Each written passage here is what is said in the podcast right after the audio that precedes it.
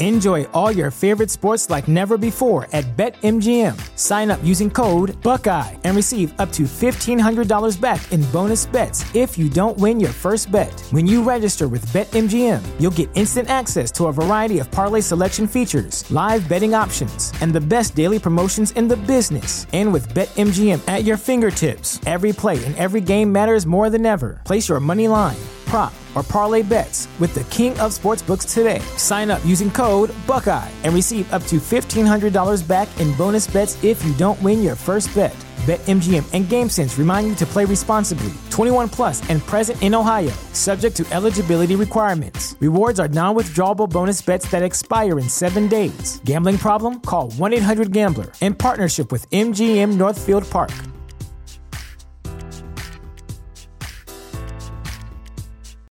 You know how to book flights and hotels. All you're missing is a tool to plan the travel experiences you'll have once you arrive. That's why you need Viator. Book guided tours, activities, excursions, and more in one place to make your trip truly unforgettable. Viator has over 300,000 travel experiences to choose from. Everything from simple tours to extreme adventures and all the niche, interesting stuff in between. So you can plan something that everyone you're traveling with will enjoy. Real traveler reviews give the inside scoop from people who've already been on the experiences you're considering. So you can plan with confidence. Free cancellation helps you plan for the unexpected, and 24 7 customer support means you can travel worry free. Download the Viator app now and use code Viator10 for 10% off your first booking in the app. Find travel experiences for you. Do more with Viator. Good evening, everybody. Welcome to the Pond Lehocky Eagles postgame show. And you could put this one in the annals of one of the worst losses ever. The Eagles lose to the Seattle Seahawks tonight, 20 to 17. And how did they lose? They lost because Drew Lock of all quarterbacks, took the Seahawks 92 yards down the field in a minute 24. The guy was afraid to throw the ball past five yards all night. All of a sudden, he hooks up with a couple of bombs, one to DK Metcalf, and then the killer, a 29 yard touchdown to Jackson Smith-Njigba, who beat James Bradberry, who was also in the other play to DK Metcalf. So, uh, listen, I, I got to tell you this. Had, had they even survived this game, folks, had they even survived this game, it, it would have been a hollow W because it's obvious now that this Philadelphia Eagles team has lost some electrical current. And so, what does this portend for the playoffs? Well, for me, it portends nothing. It means to me they can get beat in any single game they go into in the playoffs. But for the short term, in the playoffs, what they did tonight was relinquish a possible number one seed to the San Francisco 49ers. You can take that off the board now because they just threw that away. Had they run the table and hoped that the 49ers would lose to the Ravens, they still had a shot. Now, where are they? I'm Mike Missanelli. Here's the crew tonight. It's Marc Farzetta, it's Bill Colarulo, and of course Seth Joyner. Seth, I'm going to go to you. I need your reaction right away. I'm not shocked. I'm really not shocked because on my show this week, I ended my show with my prediction. And I said the Eagles are going to lose this game 17 to 21. Okay, so I was one point off of my prediction. But I had the sense that the Eagles would find themselves tonight, you know, and win this football game. So, of course, I changed my prediction, you know, before the show and went 28 to 14. Um, I know everybody wants me to explode and go off. I'm just not doing it tonight because you know I'm out of that type of energy. This just this I said last week. This is not a good football team, and they just confirmed what I said. And it seems to me like the Eagles are really searching for too many things at this point in time. I've never seen so many young guys play in a game with so many implications as to what the end of the season was going to turn out to be. Like Patrick Johnson playing tonight. Um, Eli Ricks and Joe playing tonight. Now you already had one of your starters out, and you insert, you know, two rookies, and you're rotating them all through your lineup. You know, you got all these young players that are playing. Now that, of course, didn't have anything to do with why they lost the game, but you know, at the other end of the spectrum, you know, you you change defensive coordinators. How does that work? Because the same passive ass mentality that you had that led to you know your other coordinator being fired and sent upstairs is the same passive ass attitude that you know Matt Patricia employed. Did you blitz Drew Lock at all on that last drive? You're gonna let Drew Lock, who hasn't done anything all night, walk 92 yards down the field, and you don't you don't think that you should blitz him one time to put him under duress so he never felt any pressure because you never applied any pressure to him all night long. So I'm not shocked. I'm not shocked. This football team is going nowhere. Even they're in the playoffs, okay? But the truth of the matter is, no matter who they wind up playing, this could be a one and done or two and done at best case scenario because they are not the way they're constructed and the way that they're coached and the mentality of how this team plays they're not even coming close to being yeah, San it, Francisco listen, or it, or Dallas. The reality of this whole thing is stunning to everybody who's an Eagle fan. So as far as you, you look at this game, now I, listen, I, I thought they were going to escape, but it's still I, I look at it and I go, there's something missing. The juice is no longer there that they used to have. Yeah. So what happened? Well, I've never seen a team reek so much of desperation, but have no urgency to them whatsoever. And going into this game, what else can you call it other than reeking of desperation than when you fire defensive coordinator? It gets announced the day before the game, you're flying out to Seattle, and now you're expecting some kind of miracle.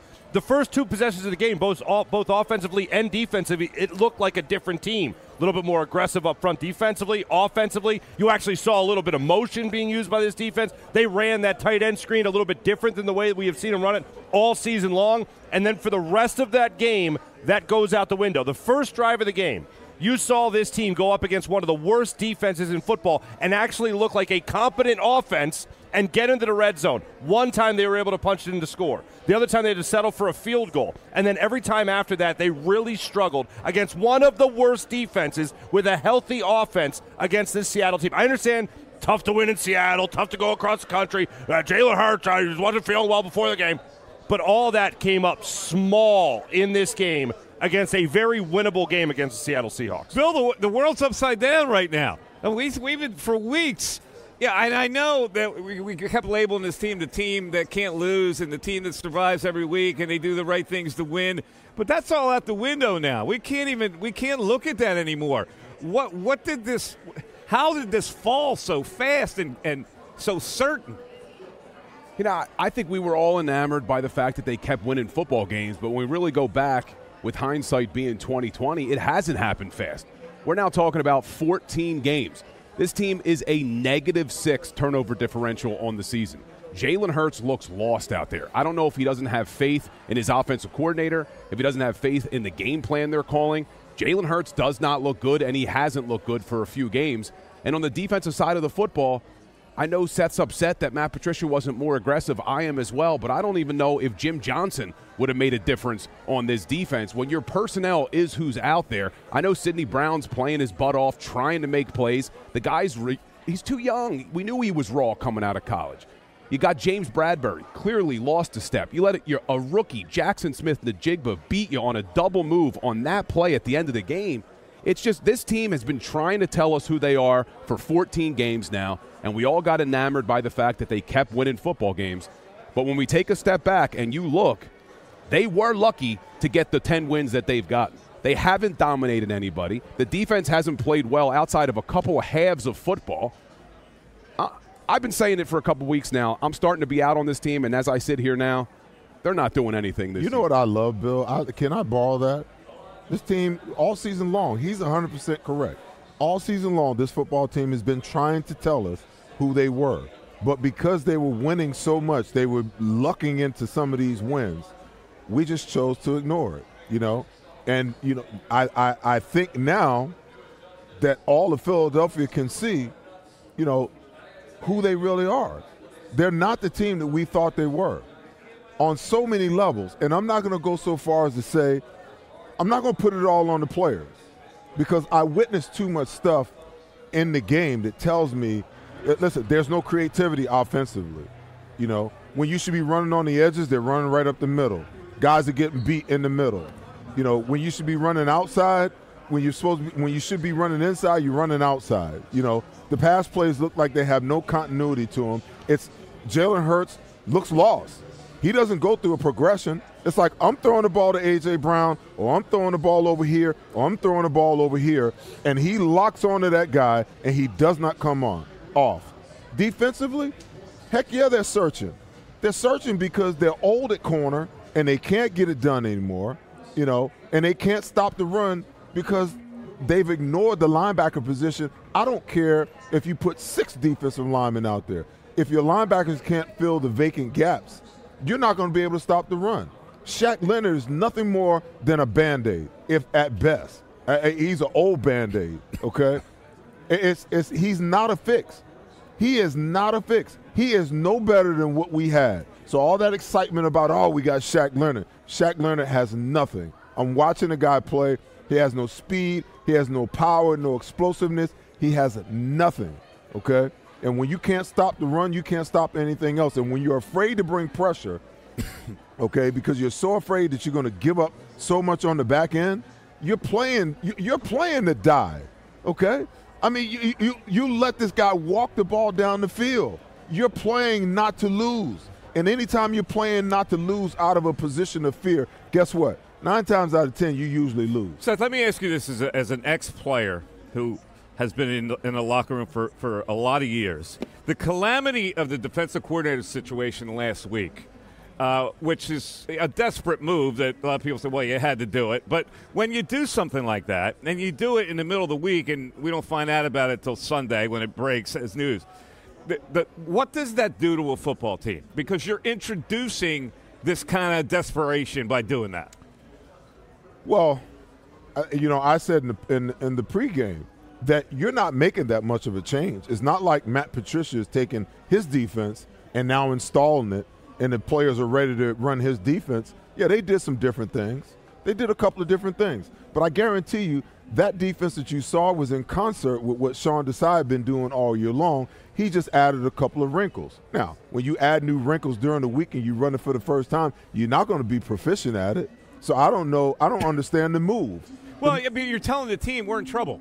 This is why we're making this movie. We're in trouble. Does that concept resonate in a locker room? Well, you from your perspective, you're saying you're telling the team you're telling the team that that you're in trouble.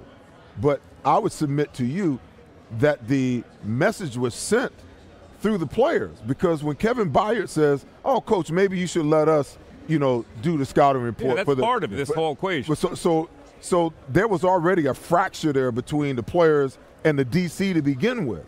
Okay, so if that's fractured, you're not going to tell me that you're going to bring the guy that's been sitting in the room all year long that's a party to everything that's going on in the room, and he's going to make that much of a difference? Yeah, but hell no. Let's be honest.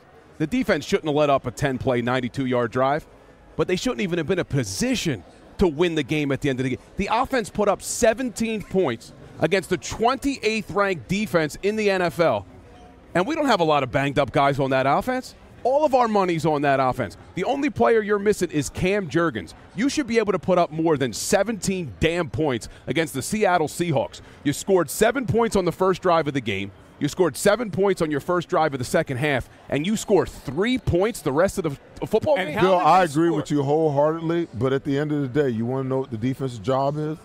They got to hold the lead. To there. stop stop the other team from scoring. Now, I'm not absolving the defense, but when you look at this offense, 17 points against Seattle. I agree.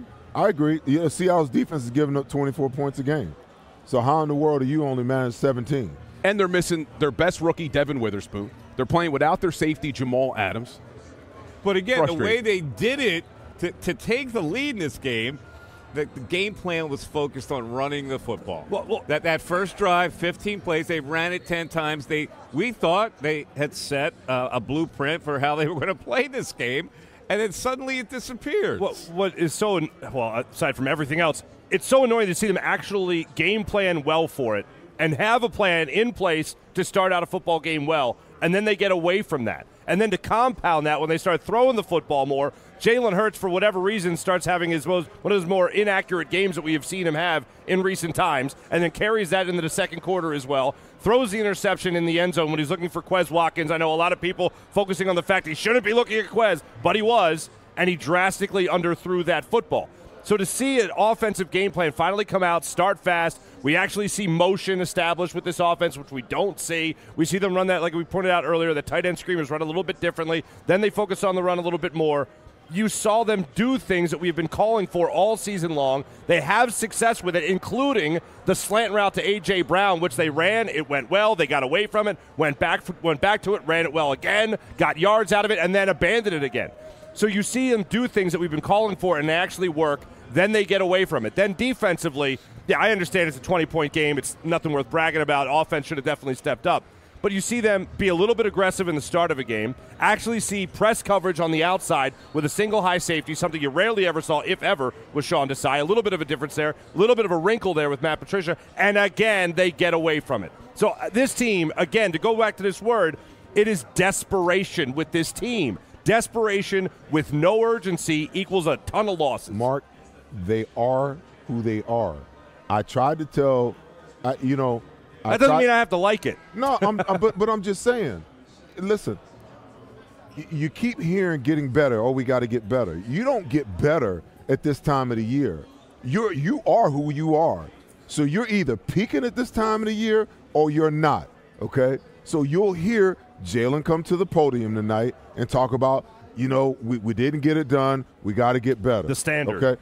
You, you- listen, that's complete BS, okay? Because if you're not better at this time, you're not getting better over the next three weeks, okay? The only time you're going to get better is in March, April, May, June, and July of next year, okay? Because right now, right now, this football team is what it is, both offensively, defensively, special teams wise, and from a coaching staff perspective, they are who they are, and they're not getting any better, okay? They're not. One thing I'll say this about the way that game ended, Mike. To go back to Bill, to your point about how they've been telling us all year who they are. Earlier in the season, they play the Washington Commanders at home, and Reed Blankenship has his arm stepped on, leading the receiver. I think it was McLaurin. I forget who it was. He ends up stepping out of bounds. It was like a game of inches like that. Same exact way for this game to end. The, the defensive back's feet just in bounds to seal that deal for the Seahawks. If it was maybe six But- weeks ago, it would have ended in you know, Eagles' favor. uh, it- ironically, and you look back at it, and I guess it was the right call at the time. He challenges the call. The Seattle Seahawks will have a fourth and two. The challenge uh, uh, uh, sets them back five yards, and uh, they have to kick the field goal. That eventually sets up Seattle's chance to win the game with a touchdown. But going 92 yards with Drew Lock as the quarterback, they give up two third and tens on monster plays. And Seth is right. At that point, the defense has to cinch the deal. You can't possibly allow Drew Lock to take that team 92 yards. I am not at all surprised that Drew Lock, uh, Drew Lock, quote unquote, led him down the field. I- this wide receiving core against this secondary. But, but, but he, he, didn't, he didn't do it all game, and at the at the at the Yeah. most important time of the game, Yep. They relinquished that. and were the Eagles the least aggressive on that final possession by the Of course Seahawks? they were. Of course they were. So with that wide receiving core against this defense, against this secondary, and Drew Lock, who can at least complete a pass at the NFL level, nothing great, not going into the Hall of Fame, obviously.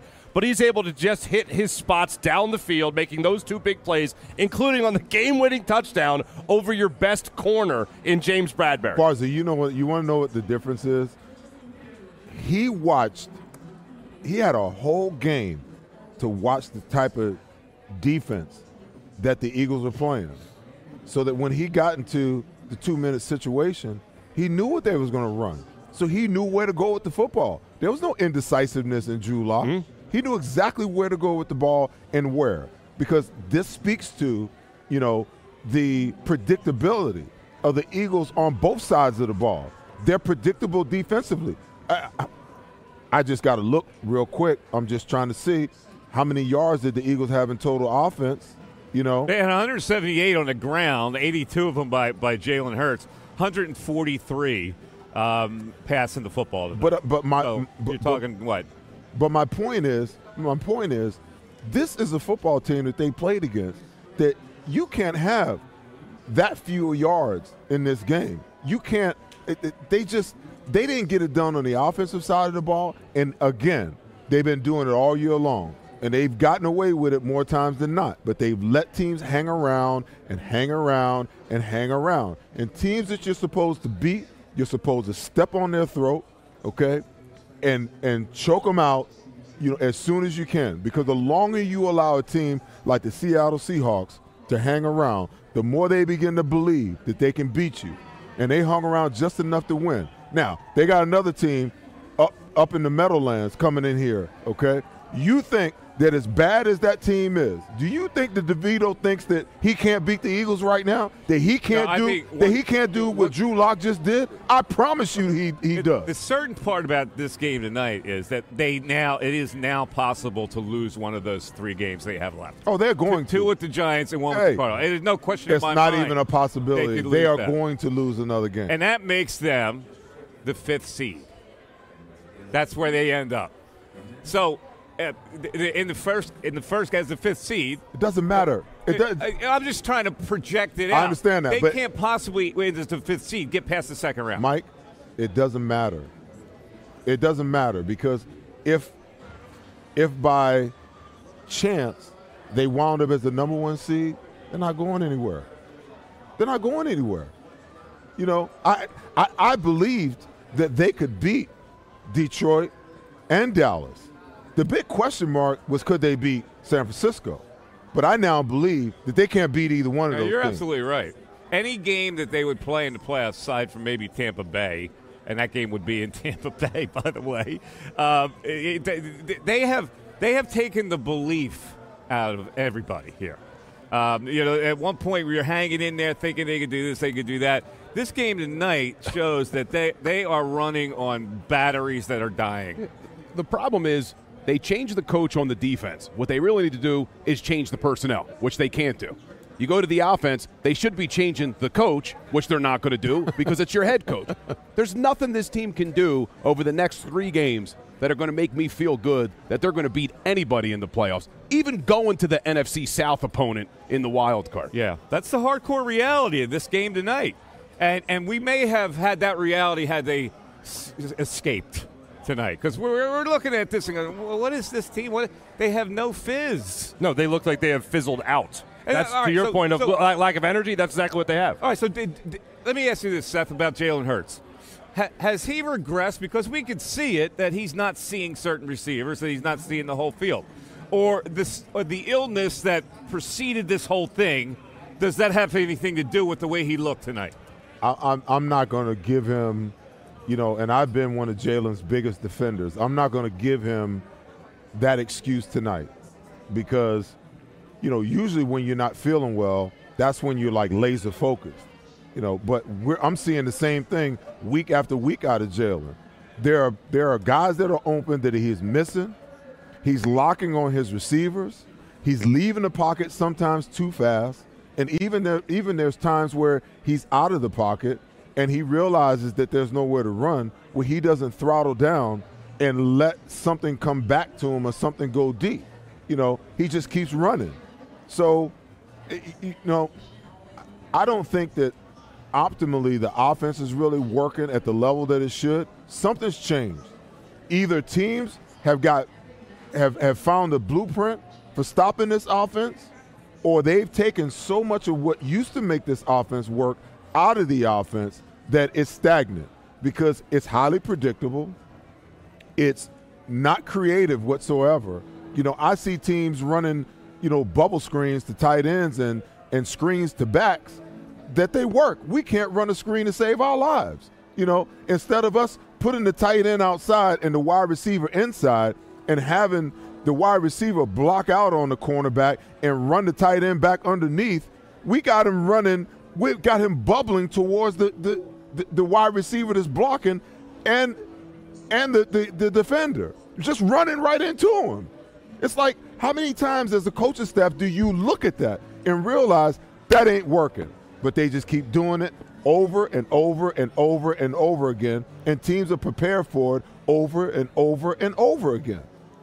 Look, I'm not. I'm not taking the blame away from Jalen Hurts. He needs to play better. Not But- at all. But, but what I see is a quarterback that has zero faith in the offensive scheme and the offensive There play caller. And I think that's why you're seeing him take chances that he shouldn't be taking. Instead of taking the little dink and dunk plays to get down the field, he's trying to pick it all up in one big play.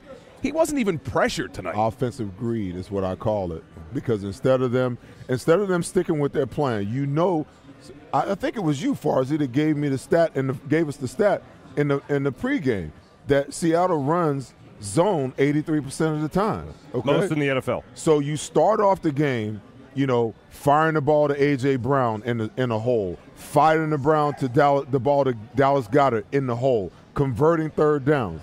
And then all of a sudden, as the game goes along, where did those plays go? They still run the same the same zones that they ran at the beginning of the game. Where are those plays? Because they couldn't stop it early in the game. So why aren't you going back to those plays later in the game? You know, it looks just like a, a totally different offense. It seems like all of their pass plays are from the hash marks and out. Like they're afraid to throw the ball across the middle of the field. And that's the most vulnerable part of the defense. This is not a well coached team right now. And the head coach, listen, we've buried head coaches for less than this in this town, right? Um, Nick Sirianni is the guy who wants to be the overseer of everything. Well, there's a, a classic example. If you're the overseer, you go, We're not doing this. We used to do this. We were, we were successful doing this. Ultimately, it comes down to the head coach not doing his job right now. Especially if you're the offensive mind and you're the offensive game planner for all this. And I understand Brian Johnson is supposedly calling the majority of the plays, but Nick Sirianni has a bigger say in it than we originally thought at the start of the season. But when you see things work and then get away from it, it's dumbfounding. But a lot of this does boil down in this particular game, maybe not over the entire stretch, to the accuracy or rather inaccuracy of Jalen Hurts tonight. And that is extremely troublesome. And you imagine maybe not trusting the talent. Some, I think in some instances he might be trusting them a little too much. For instance, going to Quez Watkins in the middle of the end zone at that particular point in the game, a little ballsy. And then, of course, he underthrows that ball drastically. Coming out in the second quarter, you see him miss DeVonta Smith on an out route. You see him overthrow A.J. Brown on a comeback. And then coming out in the fourth quarter, the same type of thing. And I don't know what was in his head tonight. I don't know what was wrong with him, but did not see him go through his progressions at all tonight. There was one out route he threw to A.J. Brown where he just stared him down. His head never moved. And he was not even close to being open, and he drastically underthrew him on that play. And meanwhile, at the same time, he had DeAndre Swift open in the flat on that play, and he never even looked his way. And, and there was a play with DeVonta Smith, uh, a similar play where he missed him uh, there uh, as well. The numbers for him, he was 17 for 31 for 143. I mean, and, and his average uh, uh, attempt, uh, yards per attempt, was less than five yards. It was worse than Drew Lock for crying out loud tonight. Drew Lock doubled him in, in His passer rating. per attempt. It's like ridiculous. You remember after the Eagles won Super Bowl 52, the following year the offense struggled a little bit, and I think it was overblown how much Frank Reich had to do with the offense instead of Doug Pederson. Well, I don't think we'd be overblowing the fact that this team severely misses Shane Steichen as an offensive play caller. I don't know if we appreciated him as much as we should have last season because you look at what the job he's doing in Indianapolis with Gardner Minshew. Man, I'd love to have Shane Steichen on this offensive coaching staff right now because they are lost, man. lost and desperate. And I, I have never seen a desperate team that also had urgency do anything special. And this team does not have any of that urgency to go along with the desperation. Well, but I mean, that's the thing that's, you know, when I used to, case in point, when I used to coach my my youth players, I said, I got them together at practice one day. I said, listen, I said, someone could be bigger, faster, stronger than you are, or more athletically gifted than you are. Okay? I said, but the one thing that you all have that's non negotiable if you're going to play on this team, you all have the ability to give effort. I mean, you could be as slow as a snail, but if you're like, "Mm," if you're grinding it out, trust me, okay? As a coach and as your teammates, we can appreciate that. When I look at this football team, sometimes I see the effort, sometimes I don't. But I just don't see the urgency on every single play to get the job done, to fight till the whistle is blown, to make sure to do everything right, understanding what's at stake. What's at stake is an opportunity. You guys had a taste of what the Super Bowl was like last year, and you fell just short. How in the world can you come out and play the way that you played three weeks in a row, realizing that you have a legitimate shot to be a Super Bowl team? The only thing that I can think of is that you know what? It's either not that important to them, or you know, the the way that this team is strategizing isn't good enough. The coaching staff isn't good enough. You know, all of those things come into play here. All of those things come into play here, Mike. I, I think we can fairly say that tonight hope died. And I, really, I, am not tr- uh, trying to overstate that. In the context of what this team could do, hope died. Because now you're not certain whether they can actually win a playoff game. Yeah, they're going to be in the playoffs, and we're going to get all excited, and we're going to, you know, it's another week of football, and maybe something good can happen. But uh, you, you have to come to a conclusion after the way they lost this game that they are not worthy to make a run in the playoffs, no matter what it is. They might win a game. Uh, and I hate to say it. I hate to say I, am a big hope man, Farzy. You are. I want hope. Hope keeps us going. You sell us a and, lot of and, hope. And if hope died, uh, that's a bad thing. Let's take a breath right now, and uh, let's talk about Gary Kane. Gary, save us. Because if you're looking right now to hire in the IT and engineering, manufacturing, or technology fields, then contact our man, Gary Kane, and his team at Kane Partner Staffing Solution. And here's how you can connect.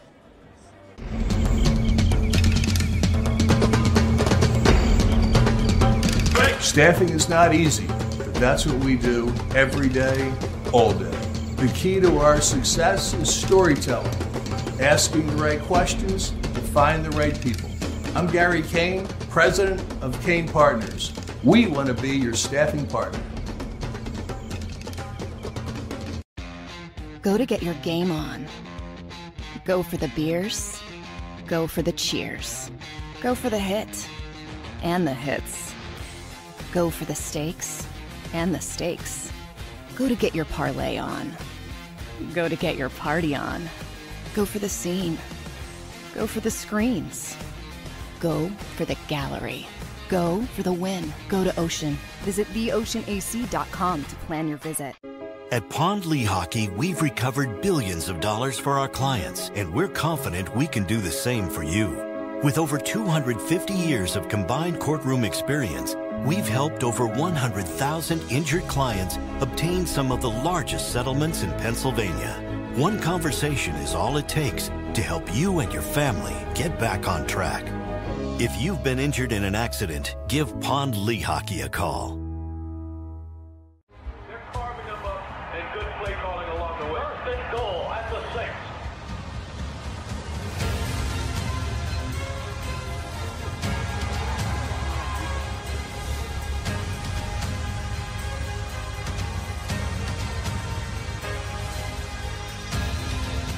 Field of life, First Trust Bank is there for you. Champions on three. One, two, three. Because Philadelphia dreams deserve a Philadelphia bank.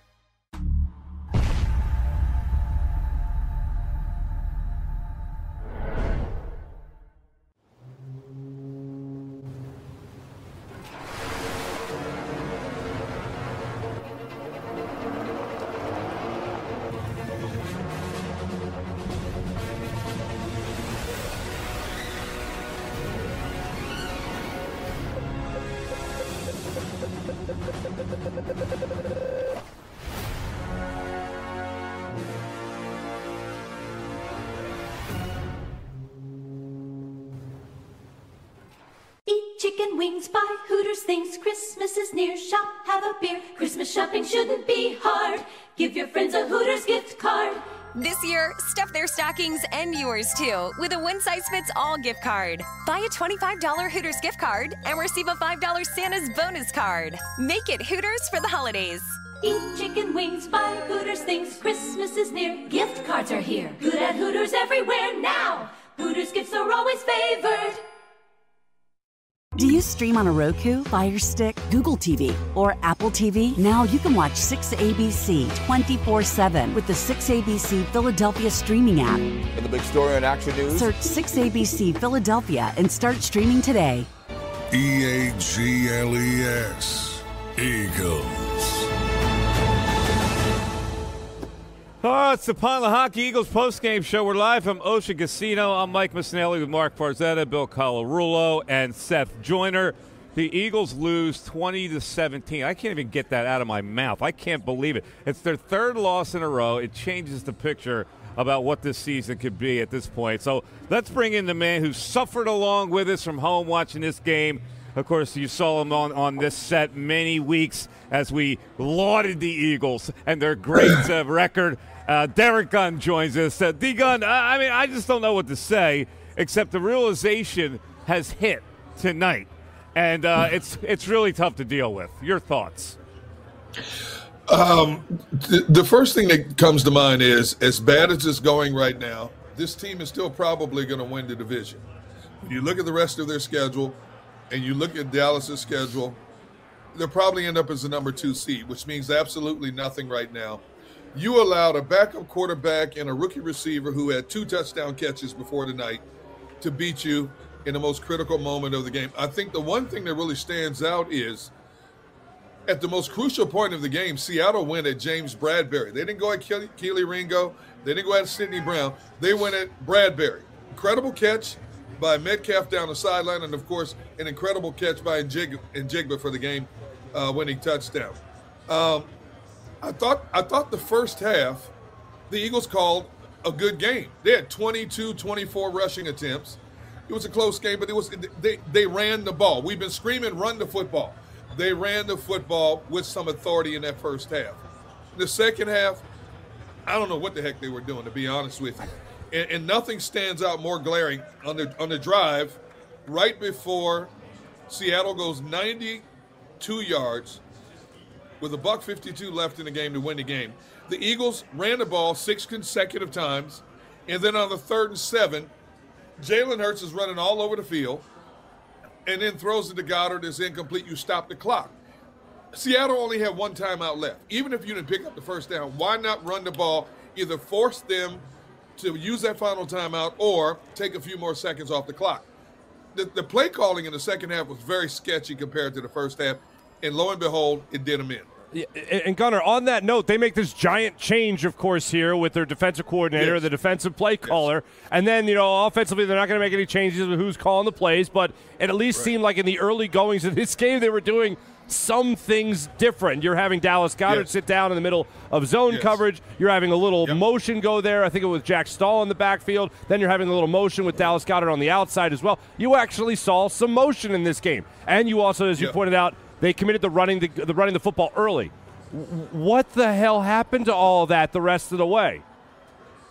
We have been questioning um, the play calling offensively for, for most of this season, even when they were winning.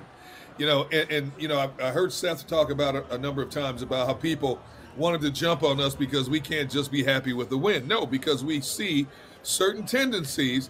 As I said weeks ago, if you keep doing these same things, they're going to come back and bite you in the butt. Well, they have now for three consecutive weeks.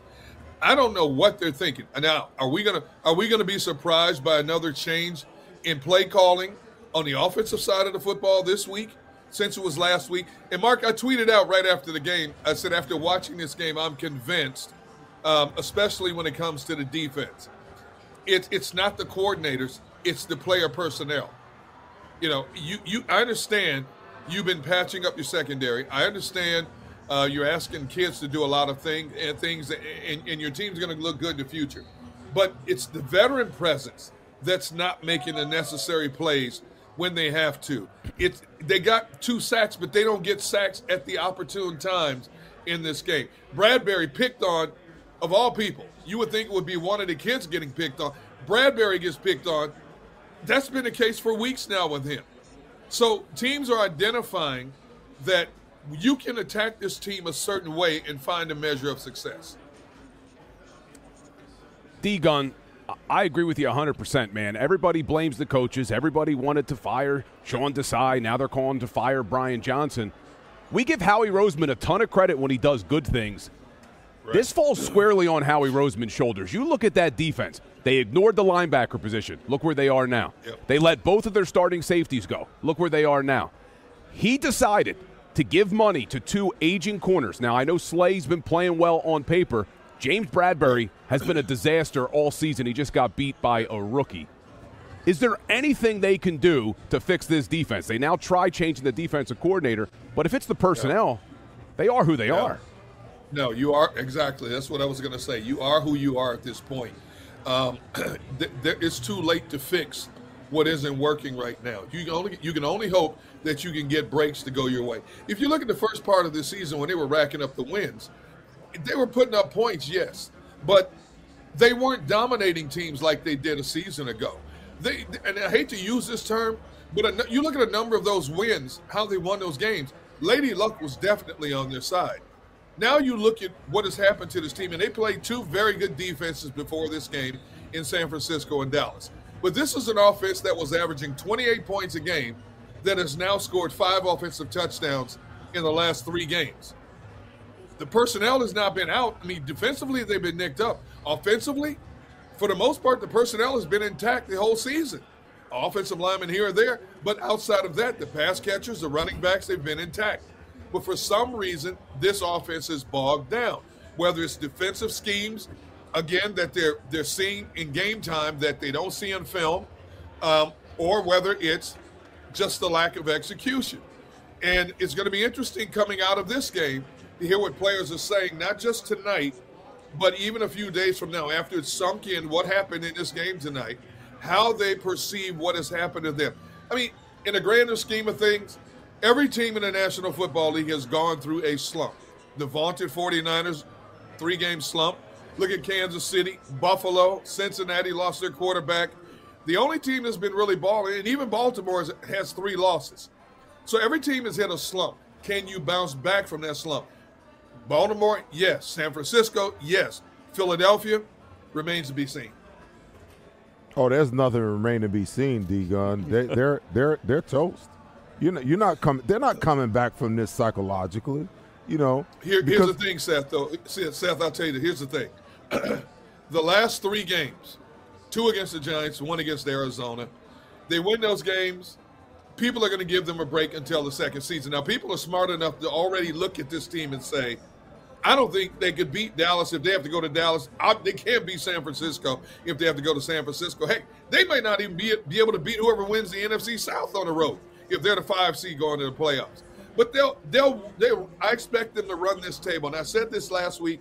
I think Arizona is going to be the team that gives them the biggest problem over the last three sets. I didn't mean to cut you off, but I just wanted to interject. That. No, it's it's all good. Listen, they're going to lose another game because yep. you know if if the mentality is oh you know we can win these last three games you know you don't disrespect anybody you think that the giants and the cardinals don't believe that they can beat the beat, beat the beat the beat, beat the eagles right now based upon how they played the last three weeks you know they're frothing at the mouth because everybody wants to win so they're going to come in here and and and and play the best game that they can play against this eagles team and hope that they can yep. get a similar result than they've been getting. Um, but you know, listen, we, have talked about the Eagles being who they are, and you know, I think Bill had the had the line of the night. I'm a hashtag, and I'm a I might even coin that. They've been trying to tell us all season, D, who they are.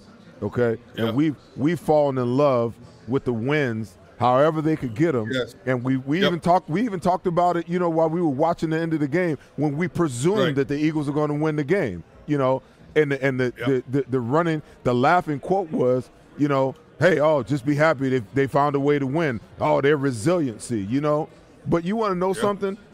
Let, let, let me talk about the resiliency and the determination and all of those other things because I don't hear good football teams talking about being resilient. They just go out and beat your ass. That's what they do. Right. You know, right. the resiliency thing comes into play when you got to scrape and scrap to try to beat teams that you should really beat. So now you want to talk about how resilient we are, you know, and I, I, know I'm on I'm on my pedestal and I should be asking you a question right now, but I'm gonna throw it out to everybody else that wants to talk about, oh, it's easy to say that hindsight. No, no, no. Hell no. Okay? We've been saying this all year long. And the people who didn't want to be realists, the people who right. didn't want to be realists about what this team was really trying to show us, they right. shh, be quiet. You know, they they five and zero. Oh. oh, they five and one. Oh, they six, seven, Why so eight, negative? nine, and ten. Why you're yeah, negative? Yeah. Exactly, exactly. So now that those chickens have come home to roost, I don't want to hear nobody say a damn word to me about, oh, you know, it's easy to say in hindsight. Nope. They've been trying to prove to us all year long that this this team that you just saw tonight lose to the Seattle Seahawks with a minute and 54 left on the clock. Yep. That team. Yep is the team that they've been trying to show you all year long that that's who they were. You know what? Uh, I couldn't have said it any better. Um, this, this, is a team. Think about the youth that they're relying on on this defensive side. And, you know, Jalen Carter got off to a phenomenal start. Jordan Davis. You know, we couldn't wait to see Sydney Brown. But again, tackling was a problem again tonight. You, Kenneth Walker was shaking people left and right. You know, like a gorilla shaking coconuts from a tree. You know, how many times? How many times did he break tackles when they thought they had this young man down? You know, and the one that stands out the most is when we thought he had him for a loss. Sydney Brown grabbed him high shoulders behind the line of scrimmage. He shook it and picked up seven yards down the left sideline. That has been a problem all season long. Players being out of position has been a problem all season long. Players' lack of communication has been a problem all season long. And again, when you have pro, uh, personnel rotating in and out, it's hard to get some of that continuity. But I, when I when I made the statement on social media a few weeks ago, I think about a month ago when I said Byard and Roby are not the solutions on this defense. People wanted to chew me up. What have they done since they've been here? Made a Nothing. play here or there. Have they played like so-called upper echelon safeties, nickel nickel corner? No. You know, so you, you know, sometimes we get we get enamored and, and, and starstruck with the name that's being brought in. It was the same thing with Robert Quinn was brought in. He was coming off an 18 sack season a few seasons ago. He gets here, he's in a witness protection program. You don't hear from him all season long. Okay, you bring these guys in this year. They, whatever the case may be, they don't fit the system. And this is going to be a glaring problem moving forward. Now, they will rectify some some things against inferior talent coming up in the Giants in Arizona. But we are watching this, and I'm not saying us in the media, ex athletes who critique this game and see things that the average eye doesn't see. But now every fan is looking at these little things a lot closer because they're magnifying themselves every week. D, uh, you said something uh, that, yeah, they're probably going to win out and uh, get the second seed.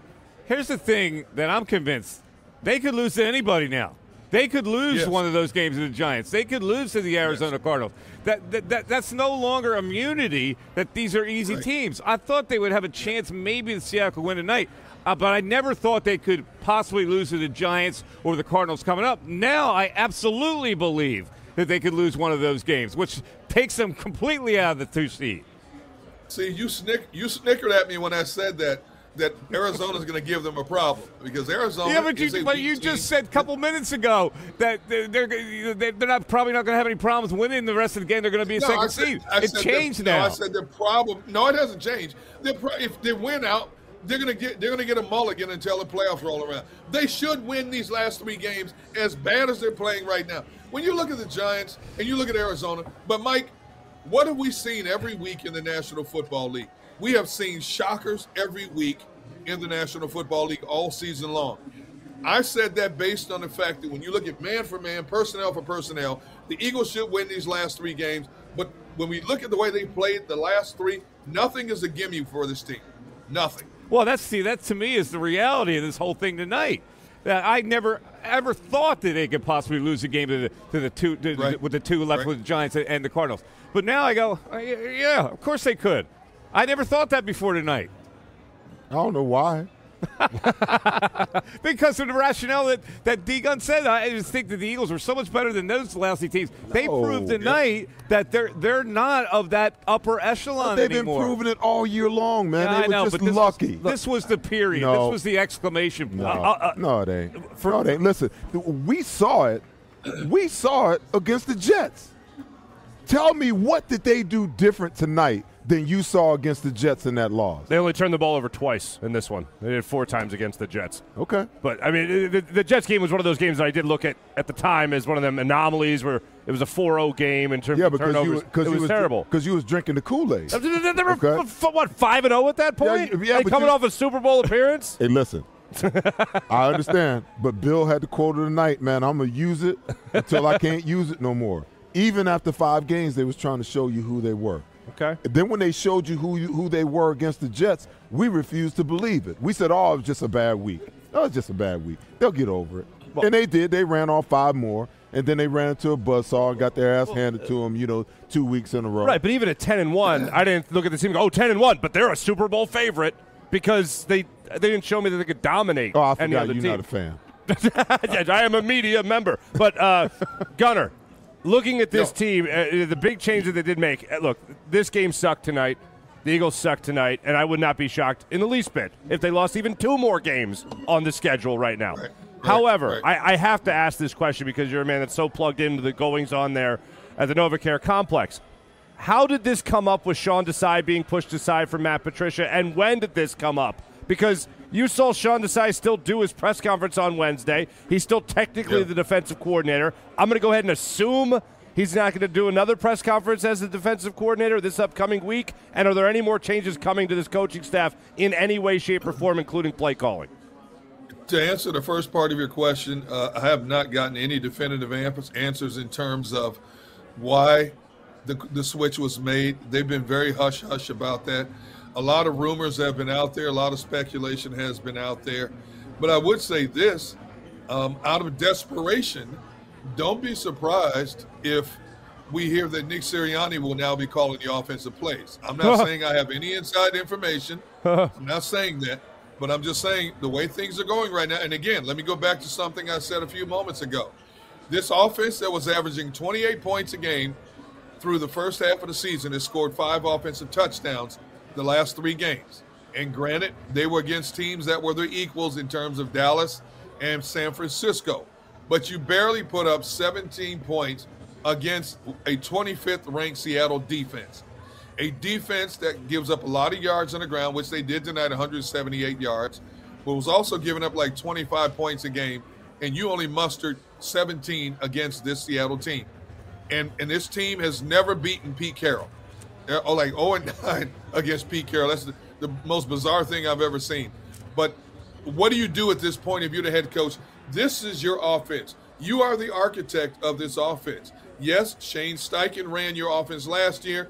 Now Brian Johnson is running it this year. You started out getting the results you wanted. It has tapered off significantly over the last three games. What do you do as a head coach?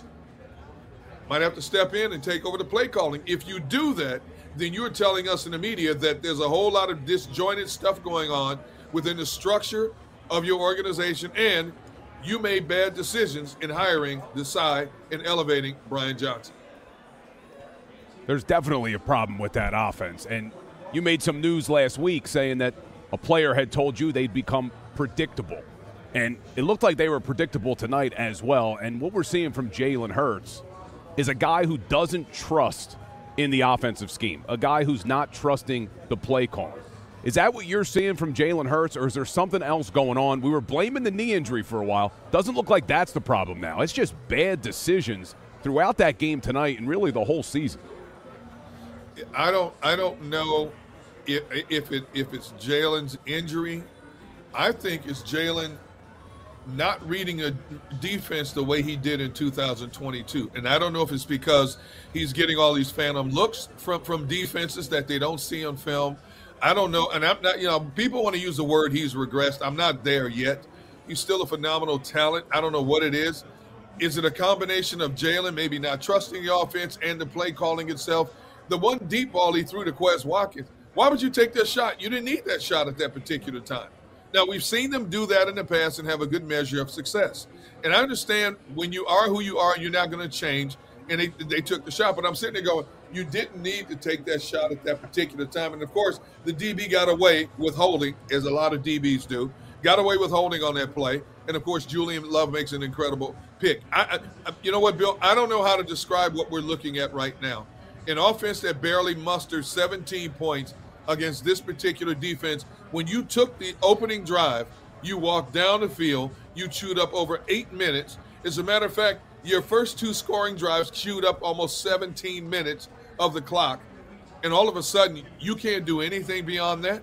It's point counterpoint from offensive coordinators to defensive coordinators. And the Eagles, once again, got out outfoxed by Pete Carroll and his staff in this particular game. D, I don't think that I don't think that they necessarily got out Fox. I just think that the Eagles have a real tough time, you know, of going back and running plays that they've had success with, or flipping the formation and running the same play to the other side. You know, I've said it for all season long. You know, offensive play calling is about how you coordinate formationally, how you coordinate your plays. Okay? Right. So if I have a run play that has success, then I need to have a pass play off of that same look o- off a play action fa- pass. Okay? But they just seem to me like they just randomly call plays. And listen, I see the frustration on DeVonta Smith's face, on Right. um, AJ Brown's face. They are frustrated with this offense because this offense does not give them the, the opportunity to be successful. You know, they're running routes that are too deep. I don't see any crossing routes where you get a guy that starts on one side and goes all the way across and you hit him on the other side because he's running away from Yeah. the defender. I don't see they started off dumping the ball off in zone early in the game, completely disappeared. And you know the Seattle's run the same damn zone that they run all the time. That's there 80, 83% of the time they play zone. So what happened to those plays that you had success with in the first half when you went down the field 15 plays, 75 yards, and scored on your first offensive possession? What happened to those plays? Okay, just because you had success with them, you know, doesn't mean that now you got to move off of those plays and go to something else different. Make them prove that they can stop what you what you were doing, and then where's the counters off of those? You know, I don't see I don't see the innovation in this offense at all, and I think that Jalen is is frustrated because he doesn't see it. They put a lot of pressure on him to make all the plays, and I get it. He's making 50 million on average a year. He's got to Right. carry the load, okay? But at the same time, you know, there's other quarterbacks out there. I'm looking at Lamar Jackson. He ain't running all over the place having to do it all. He's they're they're crafting an offense around him that allows him to throw the ball down the field in certain situations and he's reading it and having success. You're gonna tell me that Jalen Hurts was a much better passer last year than Lamar Jackson, and all of a sudden we run into this year and Lamar Jackson is that much better than him? Come on, man. Mm-hmm. Come on. A, a lot of it goes on the players because the players have to execute. But as I look at this offense and I look at this defense, these are flaws. These are coaching flaws, man. These are coaching flaws. It's not even flaw from a schematic standpoint, but it's a flaw from how they've coached these players, you know, to actually play. They're fundamentally and technically flawed. That's I don't put that on the players because the players don't know, especially the young ones. I put that on the coaches because if you can't teach them that, you have no business being an NFL coach, in my opinion. I agree with you in, in this regard, Seth. When you look at the most successful offenses in the National Football League, San Francisco, Kansas City, Baltimore, they do run an abundance of crossing routes. How many times, though, have we watched games and all of a sudden the announcer goes to a replay after an incomplete pass? This guy was running wide open on crossing route. Jalen's missing them. That's not coaching. That's not go. That's not. That's not going through your progressions. That's honing in on one target, and and the defense identifying that and letting guys run free because they've seen it enough to know he's not going to go to the underneath route.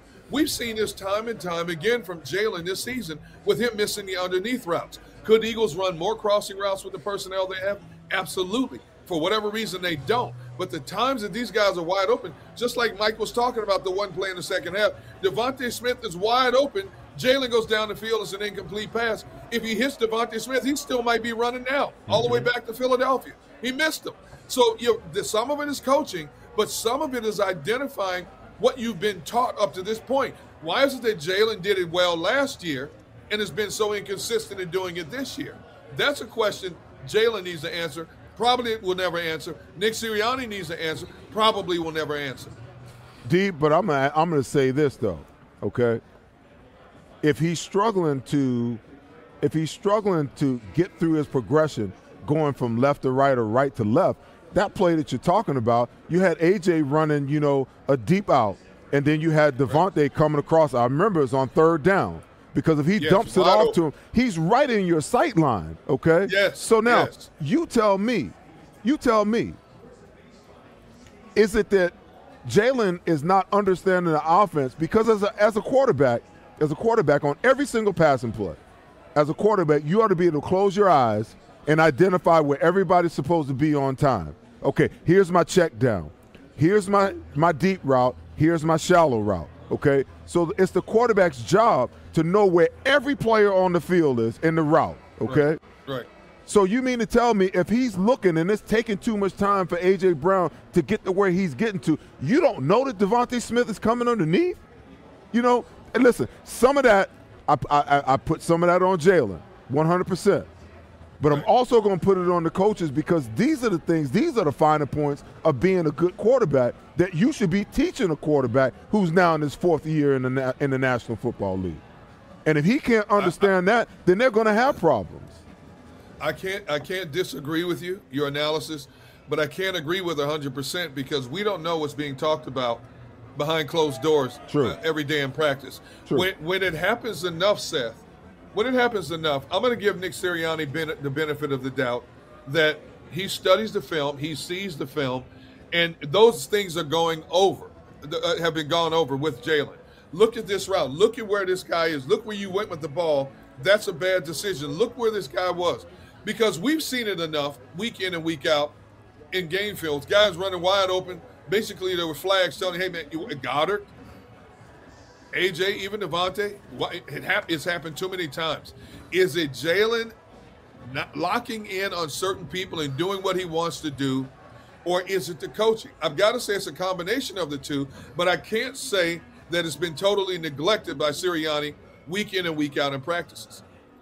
D-Gunn, thanks for uh, hanging out with us uh, and staying up late. I don't know where this season goes, but we'll be back uh, certainly with you uh, next week. Uh, thanks, thanks, D-Gunn, and I hope everything is uh, is well at home. Well, Thank we you, missed man. you. Thank you guys. You guys have a good night, man. That's All right, Derrick guys. Gunn uh, joining us, and of course, he was brought to us by First Trust Bank, the official bank of the Philadelphia Eagles. So Kayla Santiago will join us for Kayla's Diamond Debate. John McMullen for his analysis a little later in this game. Uh, and uh, I, I don't know. I didn't even know what to say, man. Hey, Mike, let me. let- Twenty let- to seventeen, they lose. Let, let me throw you a question. If a team keeps making the same mistakes over and over again, whose fault is it? Coaching. Yeah, It, it's I, I I'm laying this at the feet of the head coach right now. Okay. All right, uh, and we'll talk more about it. Kayla Santiago joins us next on the Pond Lehocky Eagles postgame show live from Ocean Casino. Back after this. Welcome to Pond Lehocky, the largest workers' compensation law firm in Pennsylvania. With over 250 years of combined courtroom experience, we've helped over 100,000 injured and disabled workers obtain benefits, as well as some of the biggest settlements in the state. Even better, Pond Lehocky doesn't charge a dime until you win. If you've been injured at work, give Pond Lehocky a call.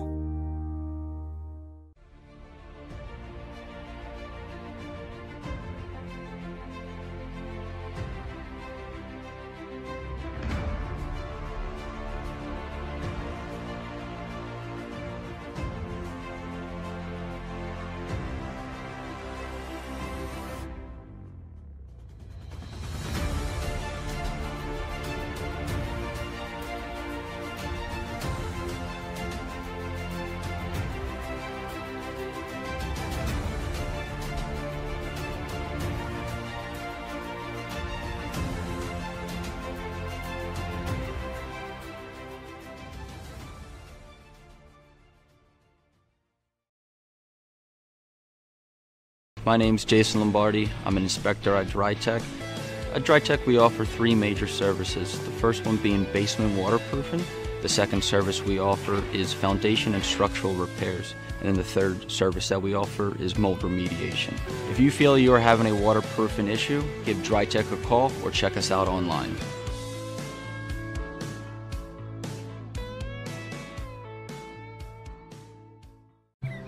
I get scared sometimes.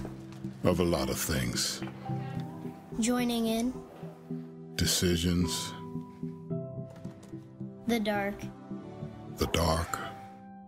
But I once heard someone say, But as I always say, it's okay to be afraid as long as you face the fear. and keep moving forward. Wherever you are in life, count on the name trusted in insurance for over 80 years Independence Blue Cross. Rafferty Subaru has partnered with So Good Now during the 2023 Subaru Share the Love event. And through the Subaru Love Promise, we prove we care by supporting charities like So Good Now. So Good now helps kids in under resourced areas by connecting them with student athletes to serve as mentors. We remove barriers so athletes can help youth in the corners of our communities where light and love are needed most. When you choose Rafferty Subaru, you help organizations like So Good Now. Go for the beers, go for the cheers, go for the hit and the hits, go for the scene, go for the screens, go for the gallery, go for the win, go to Ocean. E A G L E S. Eagles. Uh, you know, I feel like I'm kind of, I'm drunk right now. I, I, I, I don't know how to explain this feeling that, that I'm having. I'm like, uh, uh, I'm, I'm, I'm exasperated by this this whole development tonight. Uh, but in any event, it is the Pond Lehocky Eagles post game show, uh, and it is time for Kayla's Diamond Debate. Uh, brought to us by Mark's Jewelers. Uh, Kayla, the of course the holidays coming up. I, it's not too late to get to Mark's, I guess, right? Yeah, and if the Eagles ruined your holidays, like I think right now they are ruining ours, Mark's Jewelers will absolutely not. They have some fantastic stuff, and it is not too late. You can still get out there and get something for that special someone. They have fantastic rings, earrings, the pearl necklaces, everything that you need for a holiday gift. So make sure that you do not miss out and go to Mark Jewelers today. That brings us to our diamond debate. You can go vote on our Twitter poll right now. It is still open a whole lot went wrong, and I kind of wanted to turn away from the TV, especially at the end there. And I put something out saying, "No way, Drew Lock can go up the field and score," right, as a joke, and it actually did happen. So. Let's start with the diamond debate, though. Once again, that's on Twitter. Right now, this offensive roster has a lot of talent, and it's not being shown. Do you think it's an offensive scheme thing? Do you think it's on the turnovers? Is it all the above? Mike, I'm going to start with you. There's a lot of question marks. Is there anything you can narrow it down? I, I don't understand, and I haven't understood it all year, Kayla, on why they get away from things. And and like, you know, they they show the initiative. Like tonight was the perfect night to get the running game going again because the other team doesn't stop the runs. I'm going. They finally followed instructions, and then they just get discombobulated instead of sticking with something. And and that's panic in play calling. And, and I, you know, I so Brian Johnson's got to take some heat. I think it's panic in play calling, but Sirianni's supposed to be the overseer of everything. And like instead of him saying to Brian Johnson, "Let's get back to the run now," uh, nothing happens, and and the game plan just kind of dissolves. So I, I, it's it's a coaching problem right now, and it's a, the quarterback that can't overcome the coaching problems, the scheme problems, the play calling. The, the, the quarterback is not able to make the plays he used to make. That's what it is for me. and Hurts trying to play hero ball at the end there, but we saw kind of on a graphic all over social media that Kenny Gainwell was wide open at the end of the game. Plus, on top of that, by the way, you only had to get 15 yards for Jake Elliott to have a chance. Mark, I mean, at the end of the game there, what type of play call is that? Is it Jalen Hurts just trying to play hero ball? We go back to the same question back and forth, but something's got to give at this point because the coaching can't be changed. The offensive coordinators are not going to change, but maybe Jalen Hurts needs to step up and say, listen, we've got to win some games now. If I learned anything from the Carson Wentz era, it's that as a quarterback, you can't be a part of the problem. You have to be only part of the solution. Now, you could call that unfair, but once you're a franchise quarterback, that's the deal. That's why you sign that contract for that amount of money. And Jalen Hurts today, without question, was a part of the problem. I know people will go back to the tush pushes and the touchdowns and the scrambles, and that's all great. But you can't miss Kenny Gainwell that wide open in the flat, trying to throw the football 50 yards downfield when just 15 yards will do when you're going to be throwing into double coverage in that type of situation. You can't be airing the ball out on a first and 10 when you're already up 17 to 13 eight minutes left in the fourth quarter and try to get that nail in the coffin touchdown to a guy you could barely trust for his entire career in Quez Watkins. That's not a coaching decision at that point. That is a read and a poor attempted execution by Jalen Hurts. And look, the coaching staff is not at all pushed aside when it comes to the blame game here. But I watched the quarterback tonight have an awful regression, a continued awful regression in Jalen Hurts. And I'm a huge Jalen Hurts fan. Mm-hmm. I, I know there are better days ahead for him, but tonight and the previous two games, a far cry from that. And Seth, I feel like the conversation is consistently blaming the coaches, blaming the scheme. But at one point, is this on Jalen Hurts that he's going to step up and be that guy? I know you've been sticking up for him all year, but at this point, do you put the blame more on him? You know, people always say, you know, that it always starts at the top. So I'm going to start at the top. I'm, I'm not going to just say it's Jalen, and I'm not just going to say it's Nick Sirianni. I'm going to go a little higher. I, I'm, I'm, I'm going to say that, you know, this is an organizational thing because the more and more I look at this, the more and more this begins to look like 2018 all over again. You know, when Doug Yeah. Pederson was the head coach, you know, and Frank Reich was here, and so on and so forth. It looks eerily similar. You know, these moves that you make, um, these moves that you make, coaching wise, and player moves and things of that nature. You know, these just don't seem like moves to me that you would make from a coach's standpoint. The coach knows that, you know what, this is my defensive coordinator. He might be struggling, but this is my guy. Okay? So we're going to transition to another guy who is an advisor, you know, to our defense. And what can he do at this point in time that makes a difference? Doesn't it doesn't seem right to me. It doesn't smell mi- right to me. It feels like, you know, somebody from upstairs made this decision and now you will, you know, Nick Sirianni out here to look like the guy who made the decision. They did the same exact thing to Doug. They With did Mike, this with Mike Groh. they did the mm-hmm. same Yes. exact thing to Doug, and it's starting to look like the same scenario all over again. You know, who's actually really making the decisions on what the game plan looks like and how much you should run and how much you shouldn't run? You know, I mean, th- these are legitimate questions. They- They're legitimate questions. You know, and I, I'm gonna tell you, you know, I, I'm I'm digging and I'm getting some answers, and it seems more like to me that what we're seeing is there are too many cooks in the kitchen, and there's too many voices. You know, football coaches are football coaches. You know, GMs and personnel people are GM and personnel people.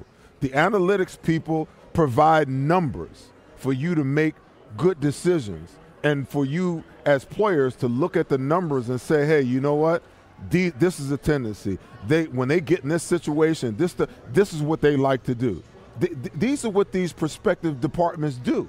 You know, but when they step outside of, you know, the department that they live in and they're making decisions and doing things that don't really pertain to them, like if I'm a if I'm a football coach, then let me coach my players. Let me say who plays and who doesn't. Let me say who's active and who's not. Let me say who's on the roster and who's not. Because if I'm coaching and and you've hired me to be the coach and I'm supposed to know what I'm talking about, aren't I supposed to know those things? Okay? But there are so many things over the years. You know, you're going to say how he controls the roster. He controls. How do you do that? How do you do that and be a head coach? And then you see all these contingency plans. You can go all the way back to, you know, we talked about in the pregame, the contingency plan. Doug Pederson is hired. Okay, you hire you hire Jim Schwartz before you hire Doug Pederson. If I'm the head coach, shouldn't I have a say who's my defensive coordinator? Okay. Jim Schwartz, oh, I think he's the contingency plan because if Doug Pederson, who's never been a head coach before, falls on his face, okay, we can just move Jim Schwartz in, and all of a sudden, we got the perfect case scenario where we don't have to blow the whole thing up. All we got to do is bring in another offensive guy. You, you hire Sean Desai, Mike, and, and I'm going to give it to you in a minute. You, you, you hire Sean Desai, but you bring in Matt Patricia, you know, to look over his shoulder. Why? Because you're not sure whether he's the guy or not, and you got to have a contingency plan, you know, and, and an insurance policy on the backside. And sure enough, because you got an insurance policy, you gotta you gotta call it, and then you call it, and it upsets the the whole game plan and the whole environment around it. And people can talk about it and that not necessarily being the case, but you know what? There are some people in that locker room that don't like you know, Matt Patricia. There are some people in that locker room who don't know Matt Patricia. And there are some people, so now you've divided your locker room defensively, and you got some guys that like him, some guys that don't. You got some players that played tonight that hadn't been playing. Oh, they love Matt Patricia. But you got some guys that didn't get time to play tonight that, or, or minimize playing time tonight that's like, what the hell's going on? Uh, are we talk? Let's cut to the chase. Are we talking about wrongful uh, ownership meddling here? Hey, listen, call it what you will, okay? The proof is out there. And we've seen this picture before. It's not like this is something I'm conjuring up. You know, um, this is not something that I don't have some legitimate answers to, and I'm digging even more. You know, I would never throw people under the bus, but the legitimate people that I'm getting the answers from, it's it's legitimate. Okay, if We're you're going to hire talking, we're talking Jerry Jones behind the green door. that we're talking about? potentially worse, potentially worse, because you want to know something. Listen, a- and this is nothing against Doug Pederson. Love him. Nothing against Nick Sirianni. Don't know him enough to not like him. Okay, but who was Doug Pederson that you would go hire him as your head coach? Come on now, with all the valid guys that were out there at that time, and then you you bring in the insurance policy. Lo and behold, they had no idea whatsoever that Doug Pederson was going to win a Super Bowl in his second or his third year. That shocked the hell out of him. Uh huh. Okay. Backup QB. So then when Doug Pederson got to a place that he had enough of, of the meddling, you know, I've said it before. I don't know it to be 100% true, but it's what I believe, you know. Doug Pederson wasn't fired. Doug Pederson told him to go kick rocks. I'm out. I got a Super Bowl on my resume, and you owe me two more years of salary. Peace. I can get another job, okay? So then, in come Nick Sirianni. He could be a great head coach. I don't know. His record indicates that he clearly is. Okay. But who the, who, who the heck was Nick Sirianni? Well, the theme there is that though both those coaches, Doug Pederson and Nick Sirianni, new coaches that Jeffrey Lurie respected in Frank Reich and obviously Andy Reid. They were also controllable. Th- th- eh, mm-hmm. Very true. They didn't have the previous experience or the resume to combat anything. And to your point, Seth, this goes back to the days of Doug Pederson and specifically their win in Green Bay against the Packers. When in that game they ran the ball more than they threw the ball. And after that game, this was put out in The Athletic. I think The Inquirer also wrote a story on this, and ESPN, where they detailed this meeting with Jeffrey Lurie and his analytical department, where they simply st- they simply talked about, oh, you won that game, but you, you ran the ball a lot. Why? And Doug said, well, that's how you won the game. Hmm. Hmm. We didn't like how you won it, basically, is the way it was per- perceived. Now, that's the problem that I have with analytics. A thousand percent. It's not that analytics doesn't serve a purpose in the game, but when the analytics department becomes so powerful, you know, that they begin to supersede the coaches who are supposed to know football like they know football. uh, You know, you, under, you understand what I'm saying? Like the analytics people really know football. You know, analytics are probabilities. They're numbers. It's a possibility that it could work out like this. But a football coach is they got their hands in the dirt. They're out there with the players every single day. You know, they're the ones that stand on the sideline with a gut feeling about what we should do or what we shouldn't do. Okay? So there's no accountability when it comes to the numbers because when it doesn't work out, no coach who is driven strictly by the analytics and doing what the analytics is telling him to do, that coach doesn't deserve to be fired. He doesn't. Because you're telling him, your analytics department is telling him, this is what you should do. And if you don't do it, you have to answer for it, you know? So you do it, and then you're the scapegoat mm-hmm. when it doesn't work out. Right. I think right now, too, to look at just back a few years, they haven't lost three games in a row since 2021. And Nick Sirianni, after the game, he also said that we just have to get through this storm. That brings me back to the point that D-Gunn said a little bit earlier on. There's been teams in slumps this year. The 49ers were in one, were able to get out of it. Is this Eagles team in a slump whatsoever, or did they just get lucky earlier in the year and were able to pull out big wins? Because we talked about it week after week. Yeah, they're 10 and 1. Cool. There's still a lot to work on, and they've just gotten worse since earlier on this season. Are they in a slump right now? Can they win out? Or is the NFC East up for grabs at this point? Because I know Dallas has a tougher schedule, Mark, but right now the Eagles look like they could lose against anybody. Yeah, I mean they got the, the Giants again twice, but Mhm. as I said in the pregame show, this is, if you're going to be predictable as an offense, this is the worst possible time to be predictable when you're facing a team that you faced three times last year, and then you're facing your former defensive coordinator in Jonathan Gannon. So, although I don't think the Eagles are going to lose out, I do believe that without question the NFC East is up for grabs. With, of course, the Miami Dolphins still being on the schedule for the uh, for the uh, Dallas Cowboys. But in terms of turning things around right now for the Eagles and having a chance to win it, this isn't anything new that we have watched all season long. And to Bill's point earlier, the Eagles have tried to show us again that this has been the team they are. They have had the good bounces. They have had the good fortune. Yes, they had made plays when they needed to make plays to win football games. But you can't live like that to a 10 and 1 record. And as great as a 10 and 1 record is,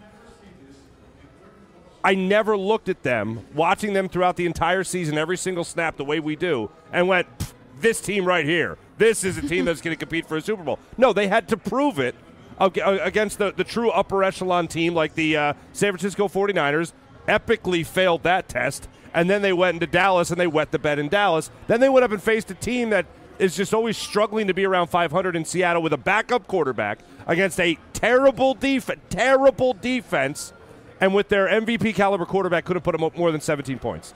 This is who they are. Yes, it is. Uh, all right.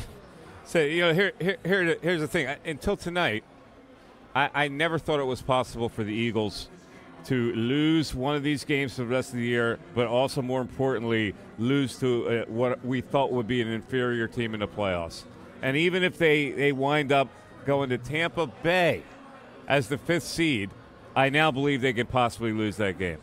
Uh, let's take a break. On the other side, John McMullen will join us with his analysis right here on the Pond Lehocky Eagle postgame show live from Ocean Casino. 2017, they lose to the Seahawks. I still can't believe it. We're back after this.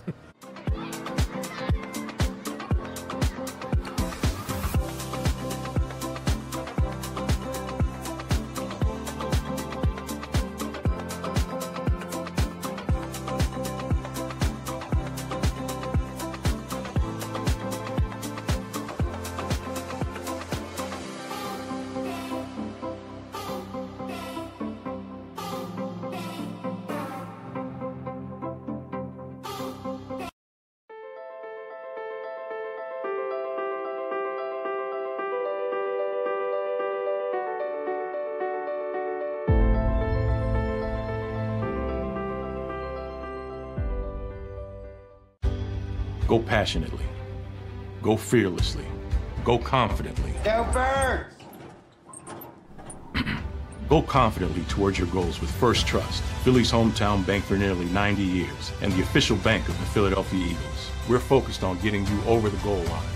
So go with conviction, go with trust, Go Birds! and go forward with us by your side.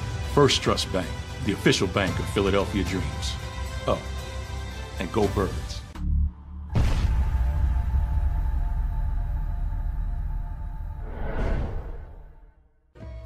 And save in southeastern PA and Delaware with Colony Pools this football season. And let the experts close your pool with a custom Merlin safety cover in green for the birds. And if you join our Winter Watch team, we'll give you another 20% off, and Colony Pools will handle it all. Keep your tiles on your pool, not in your pool. Fly with Colony right now, Birds fans. Visit flywithcolony.com.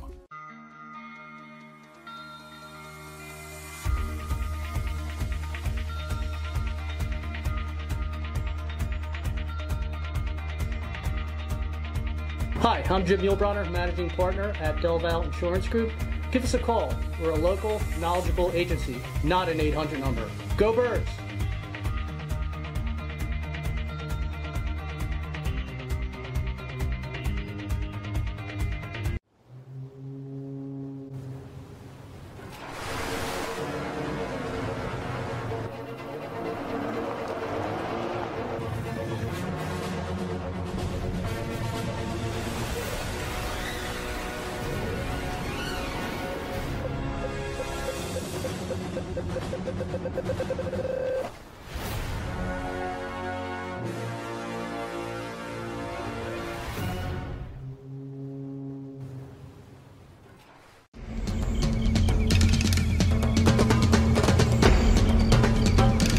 Staffing is not easy, but that's what we do every day, all day.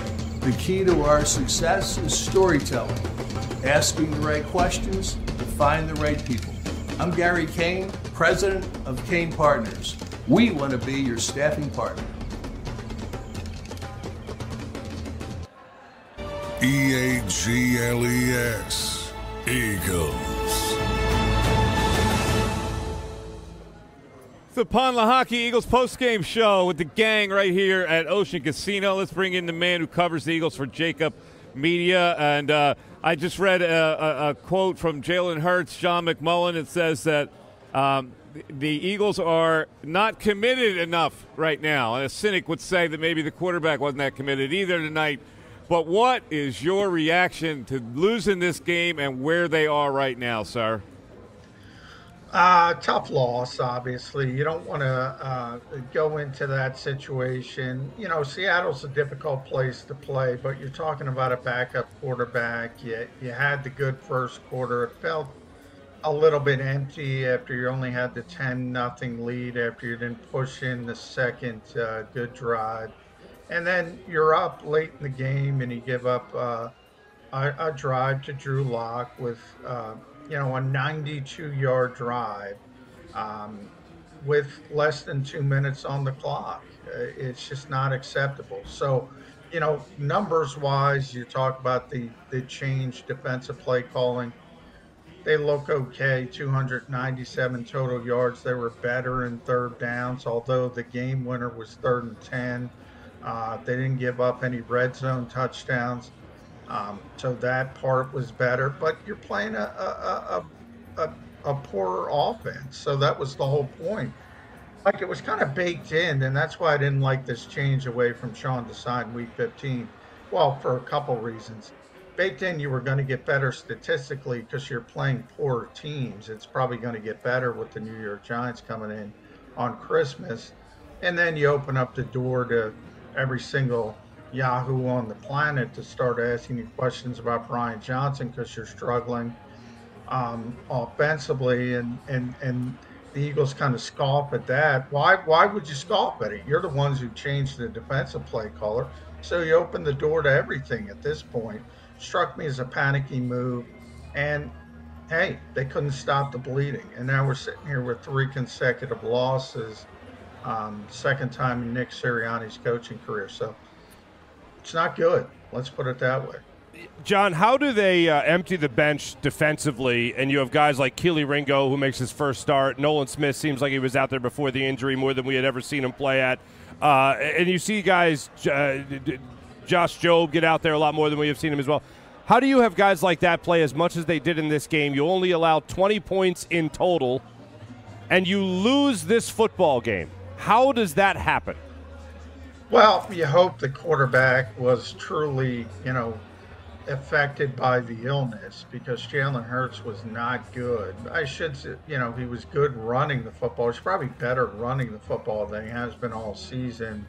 Uh, tied Cam Newton's uh, single season record for rushing touchdowns. That's a, uh, a silver lining to the statistical people, I guess. But, you know, his passer rating was 40.1. You look at the second interception to Julian Love, you you you you wonder about the decision making. Look, you're trying to get into field goal range for for Jake Elliott, and you're taking a shot down the field.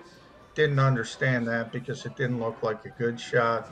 It's never a good shot to Quez Watkins down the field. That's a shout out to my partner Jody McDonald. He can't stand Quez, but um, you know he, he he keeps taking these deep shots and not taking the easy layup throws. And you never want to see a quarterback uh, who had the season Jalen Hurts had last year regress a little bit. And I think we're seeing that. We certainly, hopefully, today he was outplayed by Drew Lock. Hopefully that had to do with the illness.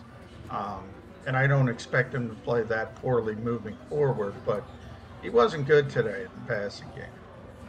Nick Sirianni said that they just need to weather the storm at this point of the season. Is these three losses just a slump the Eagles are in right now? Do you feel like they can bounce back? Now, they don't really have a super tough schedule, but do you think they're underlooking teams at this point, and do you think they'll kind of shape up against the Giants? Well, I think they'll shape up against the Giants. I mean, it's it's Tommy DeVito, it's Tommy Cutlets. I mean, if they don't show up, shape up against the Giants, it's time to pack it in. Um, they're going to be in deep, deep trouble if they can't beat that team. And so, yeah, I I think short term they're gonna they're gonna right the ship on Christmas, but that's not the issue. Can they play with the San Francisco 49ers?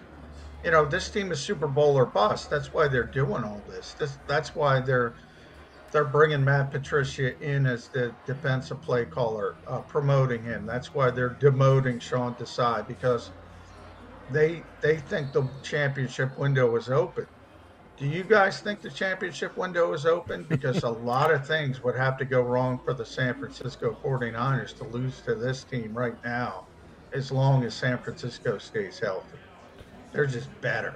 Hey, Did you John. just ask us a, uh, that question? Hey, John. no. I'll answer. yeah, I'll, No. say, I'll say no also to that. that- John, that's you, the you better you, you better get your fingers out that window pane if you think that their window that their Super Bowl window is still open, or you about to lose some of them. I said they think that. I, I said even they think. even them, they better get their hands out of the window too, because if that's what they believe, you know, they're 100% mistaken. Um, it's not outside the possibility that they may lose one of these three games that's left. You know, the way this football team is playing, you know, there is no recourse at this point in time for them to get better. You're not going to get better over the last, you know, three weeks of the season. The time to do that is in the off season, the preseason, and as you go through, you know, the, the beginning half of the year. At this point in time, if you're not peaking, you know, you're either plateauing or you going down the other side of the mountain. And this is where I see this football team right now. All these moves that they're making, they're making out of desperation, and the desperation is showing to the players how desperate they are, not only as an organization from the top down, but also as a coaching staff to make these moves and to kind of upset the apple cart and create this environment of where they are. The offense looks Yeah. anemic. It looks like they don't know what they want to do whatsoever. And defensively, you know, they're completely lost at this point in time. Yeah, and you you look at some of the defensive changes. Marc kind of mentioned, you know, you see obviously Ringo is is in his first NFL start. I like that athleticism on the field. Should have done it a little bit earlier, but you know, um, and Eli Ricks is closing the game. Why? Even the decisions they make. Josh Jobe getting in, and, and Nolan Smith, Patrick Johnson, we saw for the first time. Um, Sydney Brown, uh, I saw a lot of fans complaining about the missed tackles. Yeah, all right, he he missed some significant tackles, but you can see the athleticism. Where would he be in Week 15 if you if you kick-started him earlier? We'll never know. Um, and now you're seeing the growing pains live and in living color. I don't know how much you can do defensively. In a lot of ways, offensively is, is probably worse because you have talent on the offensive side and they can't get things going. And again, I'm going to give Jalen a pass because of the illness, but today was Jalen. Let's be honest. The running game was solid. Uh, it wasn't great, but it was solid. DeAndre Swift, 18 for 74. Um, no explosive runs, but it was effective. That's the word I always use. It was effective. Um, DeVonta Smith uh, was getting open. A.J. Brown was getting open. There was separation.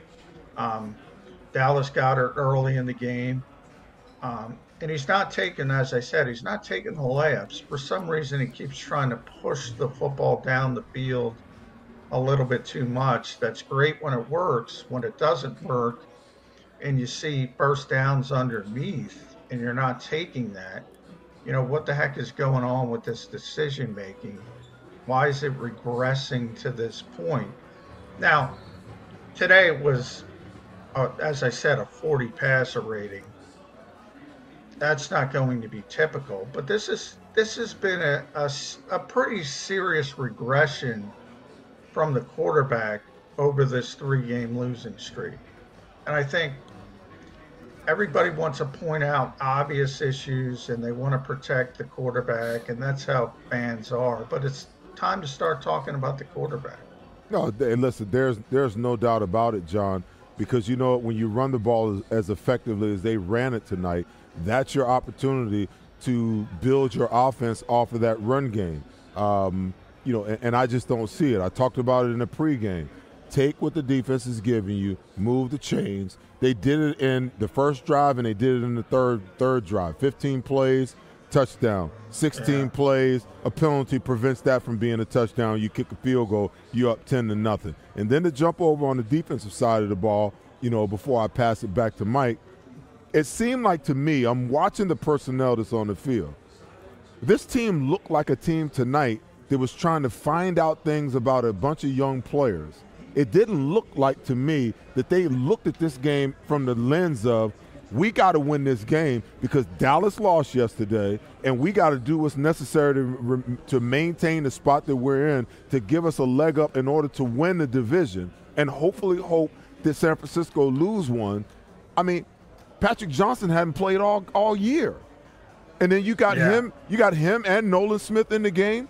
You had Eli Ricks yeah. playing, Josh Jobe playing. This looked like a team on defense to me. It looked like a team, John, that was out of the playoff picture, and we're evaluating some young players to see what we're going to do with them next year. And that's what it looked like to me. Yeah, I, you know, I'm a little bit torn on what they were doing from a personnel standpoint. I hope one day to get to talk to Matt Patricia. I don't know if that's ever coming, but um, it, it, he ain't gonna know, tell you that, John. well, just from the that was a, sort of an inside baseball joke because he doesn't have to talk to us because he's technically not the defensive coordinator. Wow. So this goopy situation that the Eagles have set up, but with with with Patrick Johnson, Nolan. By the way, I'm I'm concerned about Nolan Smith's shoulder. I mean, mm-hmm. he's he's always got an issue. If you guys remember, way back, he said it's it's my baby. Sometimes it works, sometimes it doesn't. I said, well, what the hell does that mean? he's always got a chronic chronic shoulder injury, so I'm concerned about that. Number one they're trying to take snaps off, obviously, Josh Sweat and Haason Reddick. They probably got to it too late. Again, week 15. Why, why is this starting now? The corners bother me only because, and I got to rewatch the game, obviously, but I didn't notice anything glaringly bad um, from Ringo. I, in fact, I thought he was holding up pretty well um, Metcalf, I think, only had one catch in the in the first half. Um, and they're, you know, they're going Marc Iavaroni, Bobby Jones. Maybe Mike will get that reference. You know, why is Ringo starting and and and and Ricks finishing if Ringo's not playing for? Like, what is that? I, I, I don't understand. They they went to the three safety look a bunch. That's fine because they don't have any linebackers. So they're trying to piecemeal it together. But the, the Ringo stuff bothers me because, you know, if you're giving them a chance, give them a chance. We've seen a lot of Eli Ricks. Yeah, John, I get that reference. That was 1983 Sixers. They started Marc Iavaroni. They finished with Bobby Jones. All right, so I got to, I got where you're going with that. Uh, but, but I, I, this team is not being coached well enough right now. And like we always look at the head coach who's who's got the, the cards and, and he he wants to, to oversee the whole thing. Where does Nick Sirianni fall in line here with blame? Oh, a ton of blame. I mean, how he handled this week was just absurd. And his uh, obsessive uh, just nonsense with competitive advantage. And he brought it up after the game. That was my take because, look, you open up these questions again with the offensive play caller. Like he gets he gets pissed when people ask him about the play. Uh, he, he loves Brian Johnson. He doesn't even think it's a question to think about replacing Brian Johnson. But then to replace Sean Desai and give that nonsensical, he's my guy, basically on Tuesday, and then you're turning around um, two days later and you're making a change, that opens up the floodgates that he doesn't understand. He creates these own issues, is a problem. and then if you think about this team's history, and it's a recent history with Doug Pederson, so immediately, and you can't blame people for saying, is this Jeff, Jeffrey Lurie stepping in? Is this Howie Roseman stepping in? They've done it in the past. But no, Nick just wants competitive advantage. Like Pete Carroll gives a flying you know what about, you know, what they're doing on the defensive side of the football. Um, it, it, it could be as simple as, you know, the injury. Go back to Dallas Goedert. Um, when Dallas told me flat out, the medical team said four weeks, four weeks, four weeks, just the bone needed um, a specific time to heal. And he was playing the games with San Francisco. Like, this is nonsense. Um, and he opens up the door to, to not only questions, but also the panic part of it. They come across as a team in disarray because of the way the head coach handled last week. John. John. Can I go so far as to say that this scenario looks eerily similar to how 2018 and 19 began to unravel? And I would like to go so far as to say that what you witnessed this week, you know, with Nick Sirianni saying on Tuesday, I believe it was, when asked whether there was going to be any kind of change, emphatically, no, I like the people that are in the house, okay? The, I know you recall at one point, you know, the Eagles made a move under Doug Pederson, and then they rolled him out in front of the whole world, you know, to take the fall. This looks and feels like a similar situation. You know, the disarray comes because, you know, we believe that Nick Sirianni has some type of control in the building when in actuality, he really doesn't. That the puppet master and the guy behind the the the the, the, the, the curtain that's pulling all the levers and throwing all the switches, the great and wonderful Oz is the one that's really doing it all. See, I, I get why you say that, uh, Seth, and that's why I was uh, bringing that up because you're right. Doug Pederson came up and wanted Mike Groh back and said he would be back. And then Jeffrey Lurie told him, no, Mike Groh's not going to be back. And then Doug had to come back, tail between his legs, fire Mike Groh, and say, um, and, and, and do all that. And then if you fast forward, same thing happened with Press Taylor. Uh, Matt Burke, when he wanted to change the coaching staff, he wasn't allowed to change the coaching staff. This was Nick's decision. It was not Jeffrey telling him to change it. This was Nick's decision and how do we know that, John? He, he, he did it for competitive advantage. How do we know that? Well, I can't give you my sources, but I know it, and he's a goofball with competitive advantage. And we've had this discussion uh, behind the scenes. He believes other coaches don't take it seriously enough, and he's trying to always gain, even if it's a, an inch here or there. And obviously, Pete Carroll knows Sean Desai well. But guess what? It's going to get out. They did a good job keeping it under wraps for a couple days, but it got out. It doesn't matter. And you create this environment where everybody is, then they ask the logical question. Instead, that's a logical question. Jeffrey did it in the past. Why wouldn't he do it now? You open up the doors to these kinds of, of controversies that don't need to be opened up. Now, if you firmly believe Sean Desai is so bad at his job, why is he still in the building? why is he still in the building? So hey. all of this comes back to Nick Sirianni because he hired him in the first place because all the players wanted Dennard Wilson. Um, but he didn't want Dennard because Dennard wanted to, to shift a little bit further away. I wouldn't even say shift. He wanted to evolve from the Fangio, the strict Fangio scheme, still going to use it, but he wanted to do some different things. And Nick wanted to stay the course and, and get a Fangio guy. How's that So working out already for he made the wrong decision. Right. Uh, yeah, this is all Nick Sirianni's fingerprints are all, all over this. Okay, let, me- let me just. So the Eagles are actually, after neutering Sean Desai, going to continue to trot him out in front of the media to answer questions because he's still technically the defensive coordinator, but no longer the play caller. Well, it remains to be seen because we don't know what's going to happen this week, but they can do that. You know, um, of, of the, the They only really, they really want him required to. They really about- want him to quit. They, they really want him to quit.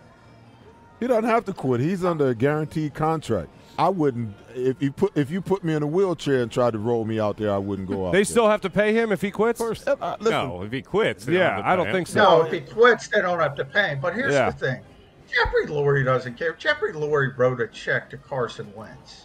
You think you really think he's not willing to to to bite the bullet on two years of Sean Desai's contract?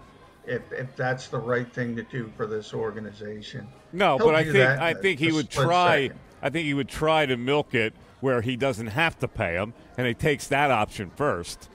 But but by saying, okay, we we've just neutered you. Well, so rich you have no people choice never but to quit. checks, but yeah. Yeah, But I mean, it's really it's, it's it's better not to pay a couple million dollars than to pay a couple million dollars, right? Yeah, he's willing. He's willing to do it, though. I, I mean, I, I never doubt that Jeffrey's willing uh, to to spend money to win, but, um, yeah, as far as Sean Desai, again, I don't know what the Eagles are going to do, um, but they can by the letter of the NFL's law, because technically Sean Desai is the defensive coordinator. He can be uh, what I called uh, uh, Matt Patricia's press secretary, because technically Matt Patricia doesn't have to talk to us. We'll I wanna go- This this is Yeah. downright I want to go to the offensive comical. side of the ball real quick. Back in 2017, Carson Wentz gets injured, but he's an MVP caliber player. Last year, Jalen Hurts takes this team to the Super Bowl, MVP caliber player. The following year, Jalen Hurts is not playing the same way. Do you see a path of similarity there? Are you worried that Hurts just maybe doesn't have it and it was a one and done year for him? Or do you think there's more talent there and it's just the higher ups that's not working out for Jalen Hurts in the offensive scheme? No, I, I, I'm not concerned because he's played very well at times this year. He's had stretches where he's played even better, especially as a passer, um, than he than he did last season. But the consistency hasn't been there from game to game like it was last year. Obviously, the turnovers are up. Um, he keeps pushing the football, as I mentioned, down the field. Uh, maybe maybe because of the offensive struggles, they're at three consecutive losses, three consecutive games they haven't scored 20 points. Maybe he's pressing a little bit. Um, I thought he looked great in the in the early moments of this game. I mean that that first drive was tremendous, um, and even the the third drive uh, that ended with the Jake Elliott field goal, that probably would have been a touchdown if Kelce didn't try to steal a yard. Um, I you know they looked good, and then all of a sudden nothing. And really, Nick was talking about the the two minute at at the end of the first half. That was awful. I mean, from both teams, that was as bad a two minute sequence as you'll see. Um, they went 19 seconds, and they had they somehow had a co- completed pass to DeVonta Smith for 15 yards, and still only took 19 seconds off the clock. I don't even know how you do that. I'm still amazed. Hey, John, do you think it's a philosophical thing, this thing that um, Jalen Hurts is trying to push the ball down the field? Because I've been talking about this all year. The Eagles are not a football team, it seems to me, you know, that that's willing to take what the defense is giving them. They are a team that really wants to stretch the field. Nick believes in explosive plays, you know. So you see Jalen, and, and I was talking to somebody on Twitter just the other day about this same exact thing. You know, when your philosophy is to stretch the field and push the ball down the field, the layups and the easy throws seem to become you know, a secondary thought. And sometimes you get yourself in a situation where you don't even get the chance to come back to those plays or, or, or those opportunities because you're looking down the field so much and you're waiting for the, the play down the field to open up so much. Okay? Now, this team has seen that it hasn't worked. Even their explosive plays are down from where they were last year. I can understand why they would feel like, oh, this is our offensive philosophy because our offense was so explosive last week last year. But this not being the case in the scenario with this team this year, why do you keep trying to force a round peg into a square hole? Why don't they just why don't they adjust that? And and and my real my real question is is that truly their philosophy? Do they really believe that that's the way you're going to win when it's not working? Are they really still really willing to do it that way? Because they came out in that first drive that you're talking about, John. They ran the ball ten times they threw it five times. Those five passes that he threw was a pass to Dallas Goedert to convert a third down, a pass to AJ Brown in the gap in the zone to convert, you know, and, and get another another third down situation. Why are they so adverse to just taking what the defense is giving them? You move down the field 75 yards. Are you kidding me? Why wouldn't you stay with that game plan? Why do you have to get so impatient to try to be greedy and take what's not just naturally there for you to have? Well, I think part of it is the prior success, as you mentioned. You can look at Kansas City. I mean, Kansas City, um, when they lost Tyreek Hill, there was like a six, seven game span where they were struggling.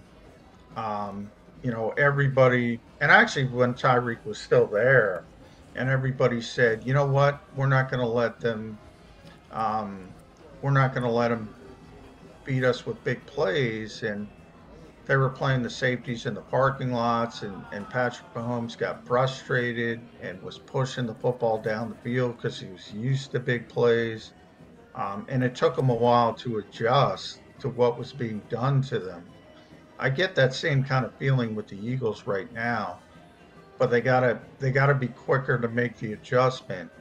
Um, and it's tough. I you know I remember the Colts Bears Super Bowl. I'll I'll never forget. The Bears jumped out to an early lead, and the Bears were a big cover two team at the time with Brian Urlacher, and Peyton Manning uh, tried to push the football down the field, and he got intercepted, and and the Bears were up early, but you could see on his face, he was literally saying, "I got it, I got it, I know what I did wrong."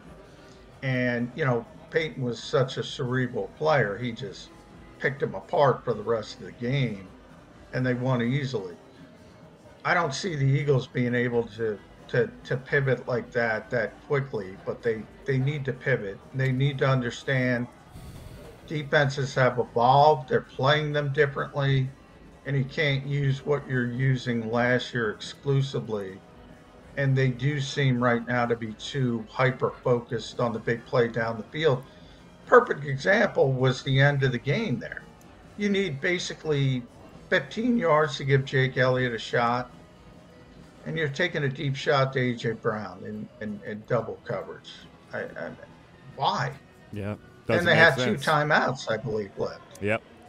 John, thanks for hanging out with us late. Uh, I don't know where this season is going. It looks to me like it's going into the great abyss. But uh, we'll catch you next week. Thanks for. Uh, uh Tommy Cutlet's here to save it. Yeah. Don't worry about it. Uh, John McMullen, brought to us by Del Val Insurance, so you can save up to 40% on your car insurance right now. Just call partners Fran or Jim at Del Val Insurance. And here's how you can connect with Del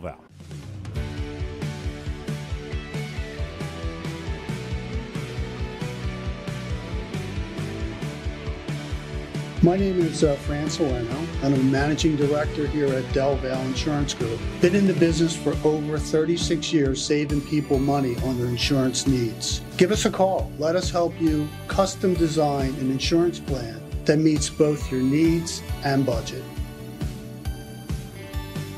My wife was in an accident that changed our lives forever. She was in rehabilitation for years. She had to learn to walk again she couldn't take care of herself. We couldn't afford a nurse. We were running out of options. One conversation with Pond Lehocky changed everything. They understood what we were going through and immediately helped us navigate the legal process. We can't thank them enough. Pond Lehocky, Tell us your story.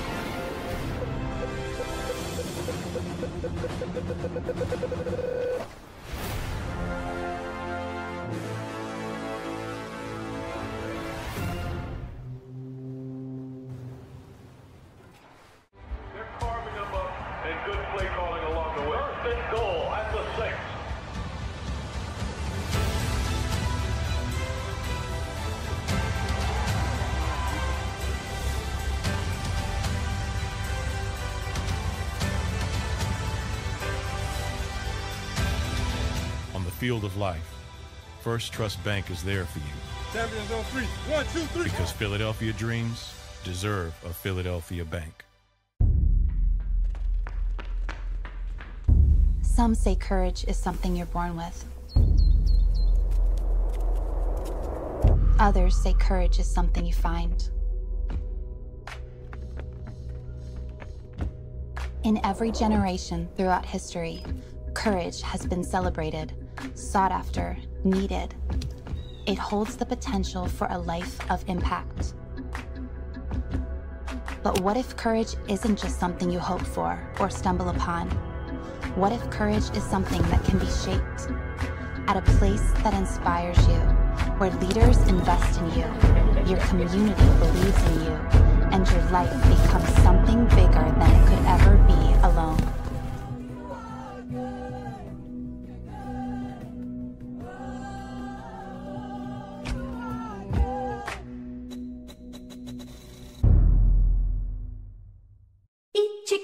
Buy Hooters things. Christmas is near. Shop, have a beer. Christmas shopping shouldn't be hard. Give your friends a Hooters gift card. This year, stuff their stockings and yours too with a one size fits all gift card. Buy a $25 Hooters gift card and receive a $5 Santa's bonus card. Make it Hooters for the holidays. Eat chicken wings, buy Hooters things. Christmas is near. Gift cards are here. Good at Hooters everywhere now. Hooters gifts are always favored. Rafferty Subaru has partnered with So Good Now during the 2023 Subaru Share the Love event. And through the Subaru Love Promise, we prove we care by supporting charities like So Good Now. So Good Now helps kids in under resourced areas by connecting them with student athletes to serve as mentors. We remove barriers so athletes can help youth in the corners of our communities where light and love are needed most. When you choose Rafferty Subaru, you help organizations like So Good Now. Go for the win. Go to Ocean Casino Resort. Book your trip at theoceanac.com. E A G L E S. Eagles. It is the Pond Lehocky. Eagles postgame show live from Ocean Casino into the wee hours of the morning. Thanks for hanging with us. I'm Mike Missanelli with Marc Farzetta, Kayla Santiago, Seth Joyner. It's time to extend the play with Marc Farzetta. I don't know where you're extending, but I'm curious to find out, brother. I mean, the only oh, way sorry, we can Bill extend- Colarulo is here, not Kayla. You look like Kayla for a second. I apologize. A little bit, a I'm little bit. I'm sorry. Go, go ahead, Mark. No, no, no. Yeah, absolutely. Uh, I mean, I got to go with Drew Lock at the end of the game. 92 yard scoring drive. Uh, perfect pass.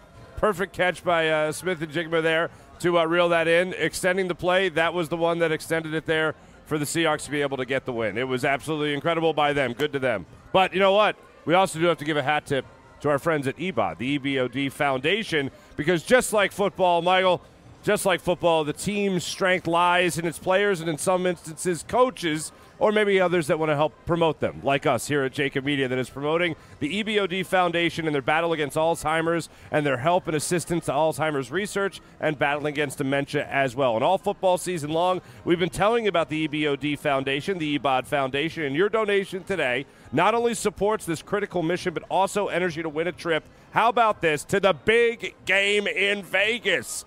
This is your opportunity to win two tickets to the big game, two nights in a hotel, and $2,000 in cash for expenses, All you have to do is text the word SCORE to 833 202 9835. That's 833 202 9835, and you'll receive info on how to enter and win this fantastic trip. Together, let's triumph over Alzheimer's. And there it is right there. You make sure you use promo codes Team Miss, Team Seth, Team Gunn, and Team Farzy as well. All to help the EBOD Foundation. Very well done, and a very good cause uh, for us to be partnered with. Uh, so let's dissect this game a little bit. Um, the Eagles got on the board real quick, and they did it running the football. So they go 15 plays, 10 of them are rushes. Eight minutes and 30 seconds, they chew off the clock. They go 75 yards. They're up 7 to nothing. Seattle punts after their first drive. The Eagles go three and out, but then they come back after another Seattle punt with another drive where they run the football. They go 16 plays, 63 yards to get a field goal, but 11 runs and five passes in that drive. 21 runs in those two scoring drives. Bill, where did that go?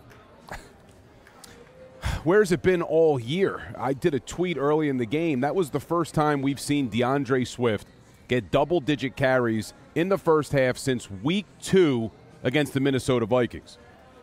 That Minnesota Vikings game was the only time all season that they gave DeAndre Swift double digit carries in both halves. He went off for 175 yards in that game.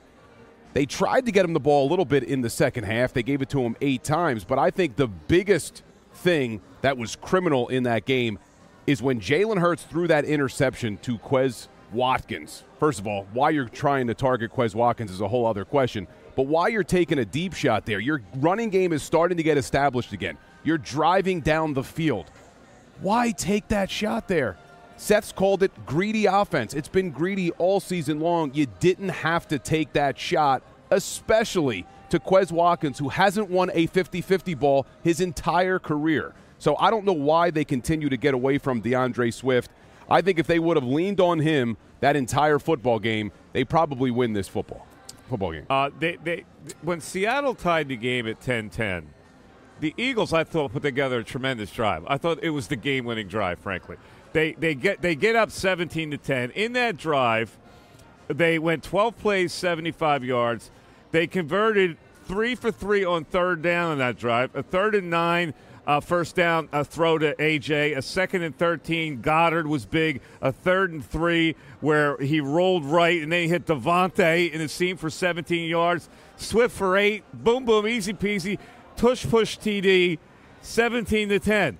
That's where the game should have ended because they did hold Seattle to a field goal. And at that point, when you're up 17 to 13, you should win that game when you got Seattle in a situation where they have to go 92 yards with Drew Lock averaging five yards an attempt, and they do it. It's still mind boggling to me. Uh, Well, I mean, I, look, I want to go back and I want to talk about play calling, and I'd love to complain about the play calling. There's certainly a lot of room for that.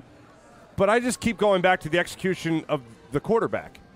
I mean, if you were ever, if you're a Jalen Hurts hater, congratulations. Today's a big win for you because Jalen Hurts, I think, played his worst game. Other than, I mean, some of the interceptions there against the Jets weren't all his fault, but still not his best game by far. But this game, in terms of the execution, it was there and then it wasn't. And it was there the most in the early goings of this game when the coaching staff has their fingerprints on the outcome of the game the most, when they actually script for the game plan and what they're going to be executing in the game. And they executed it well in that opening drive. They got back to it a little bit and then it went away from it. But the decision making overall by Jalen Hurts, I believe, cost this team more than anything did throughout this entire game. You see them put up 20 points, you think the Eagles got to win this game. You have an MVP caliber quarterback, a guy that was a runner up in the MVP award a year ago, go up against this secondary, go up against this defense, and they can't even get to the average points allowed by the Seahawks 24 on this season. They only get to 17 points. And the interception Bill was just talking about, the thing that's so nerve wracking about that, Mike, you just left off there, right there at the 17 to 3 point in the game. Eagles have the ball, Eagles are driving. It's a first and 10. Just like at the end of the game where there was no reason to air it out to A.J. Brown, there was no reason to air it out down the field. If you're going to throw that football, then that damn well be, better be a touchdown. Or, at the worst case scenario, it's a drastic overthrow out of the back of the end zone. you can't underthrow that football in that type of coverage. That was horrible. You know, Nick Sirianni and this football team, these Nick Sirianni talks a lot about situational football. But not only do, you know, I, I wonder how much they actually practice it and how much they talk about it because situationally, they've been horrible this year. This isn't the first time something like this happened. The first Washington game, when they throw the touchdown instead of running the clock out, the Jets game, where they decide to throw the ball and Jalen throws the interception and the Jets intercept it and run it all the way back to the 15, and then they got to let them they got to let them score. Situationally, they talk about situational football. There's even players every, every once in a while that's on on their on their their social media that's talking about situational football when it comes up, and yet they don't exercise, you know, the best the best decision making, I should say, in situational situations. Because you want to know something? Listen, if the if the if the offensive coordinator is putting is putting the play call in, okay, the play clock is 25 seconds. The minute the ball hits the ground, they wind the play clock. So now the coaching staff has 10 seconds, okay, to actually talk, and it might be longer than that. They got 10 seconds to actually talk to the quarterback before 15 seconds the communication is cut off, okay? So not only the offensive coordinator has the ability to talk to the quarterback, but I believe the head coach also has the ability to have those conversations too. Why aren't they talking about the situational awareness that they're always preaching about? Telling Jalen, okay, let's take what the defense is giving us. There's no need to there's no need to take a shot down the field, okay? Um, take the sack because the clock will keep running. That'll leave them less time to be able to come back in this football game, okay? To me, that's the situational football. Those those decisions are the things that are missing. no, said- and you know, the quarterback has got to make the right decisions, but he's got to be coached and taught those things as well. Yeah. That in those situations, this is where your mind, this is where your thinking should be pre-snap.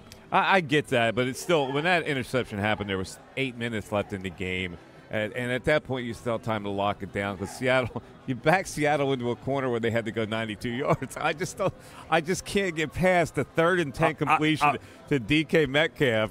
That that like th- this guy hasn't thrown the ball down the field the whole game. Third and ten, he completes that. I'm just like, come on. I was half kidding with you, Mike. When Yeah. you, you said they, they got this, you know, that's Yeah. it, let's go down. And the whole Yeah. thing, we're coming down the set.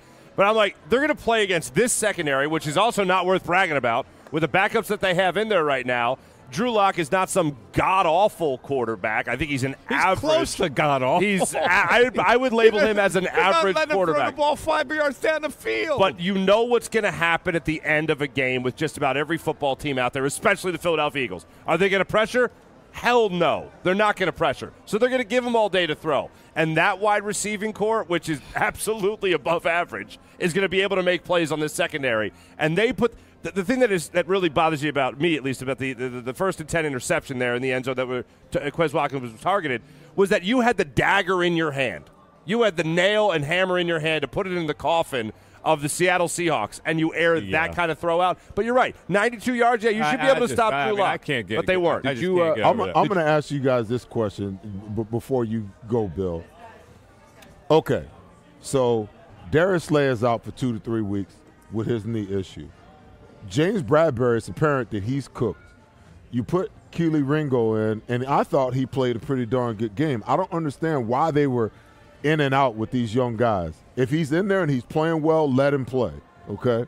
So the question moving forward do you trust James Bradberry to continue to play the way he's been playing? And if you don't, you know, do you make the decision to either put Josh Jobe in in his place as a starter or Eli Ricks in his place as a starter and go with two young guys on the corners for the rest of the season and into the playoffs? Did you guys see the stats coming out of the game? Ringo and Ricks were targeted five times. They gave up zero receptions. James Bradberry was targeted eight times. He gave up seven catches for 116 yards, a touchdown, and a passer rating of Uh, this whole thing is 118.8. inexplicable. But here's the problem. I agree with you, Seth. I'd bench James Bradberry and I'd go with the young guys. The problem with that is that would be Howie Roseman admitting the mistake of them giving James Bradberry a new deal. I don't think they can get out from this deal. I think they he would both, be. both of them were a mistake. But I think both- James Bradberry, if they tried to move on from him at the end of the season, I think he's got like a $12 million dead cap hit next year. You eat it. There's no way in God's green earth you can bring him back at $12 million next year. You absolutely, unless there's some kind of injury that we're not privy to that's inhibiting his ability to go out and play at the level that he played at last year, then you Yeah. eat that because you know you got to get you got to get healthy there. I listen, people. Somebody tweeted, you know, if you could go back and undo something that Howie did in last year in free agency and change it, what would it be? Okay, the question, my answer was, okay, you sign C.J. Gardner Johnson, and then you make a choice between either Slay or Bradberry, but you don't sign Yeah, two I would- 30 year old yeah, plus totally plus- plus guys back, the time, and then they should have done. and then on number uh, on the the second first rounder that you have, or the se- first second round pick that you have, you go and you get a young corner that you can develop for down the road. Those are the changes that you make because everything else that they've done is a moot issue. You got two 30 year old cornerbacks that you're paying $12 million each, and neither one of them, you know, can can run and get it done the way they really need to get it done. Now, Darius Slay will uh, will defend himself, but show me the big plays, Mr. Slays. The other Yeah. problem they Howie Roseman made was they put too much faith again in Avonte Maddox, who's proven time and time again, as good as he is up. when he's healthy, he can't stay healthy. Yeah. All right, let's get into game balls. Brought to us by Colony Pools. Check it out online at flywithcolony.com. Don't even ask me, I'm punting. Uh, well, give it to the punter. Sign, sign, sign up right now for Colony Pool's Winter Watch program. It's a great program if you have a pool. Get your custom Kelly Green pool cover delivered in 2024, although the luster on the Kelly Green is a little dimmer as we speak tonight. Game balls, folks. I, you know, screw it. I'm going to give it to, to the guy who deserved it tonight, Kenneth Walker, the third.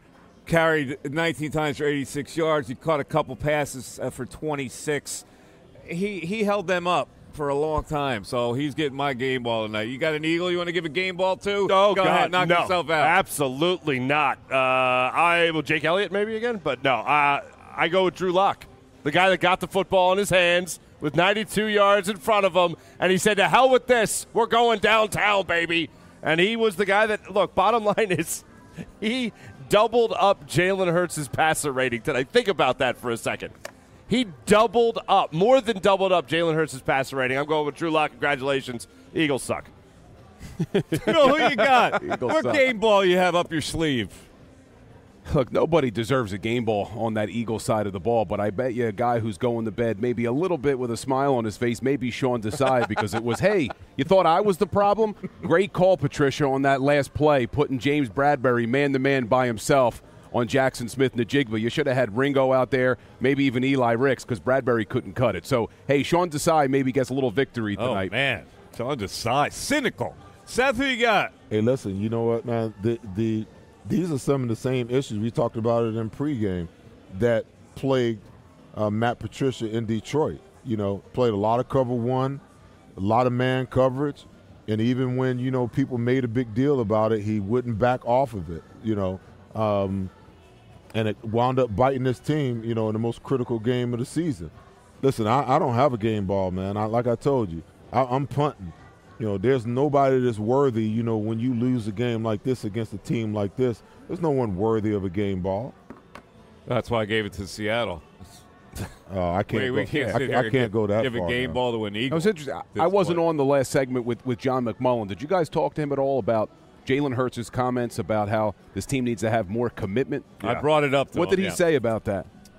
Uh, I don't know. Well, you remember what he said about that? Well, don't know. I Jalen. Jalen- He's not alone. J- yeah. Jalen basically said, you know, hey, I don't have a dictionary in front of me, but you know, you know, it, it's the word commitment. Yeah. What does it mean?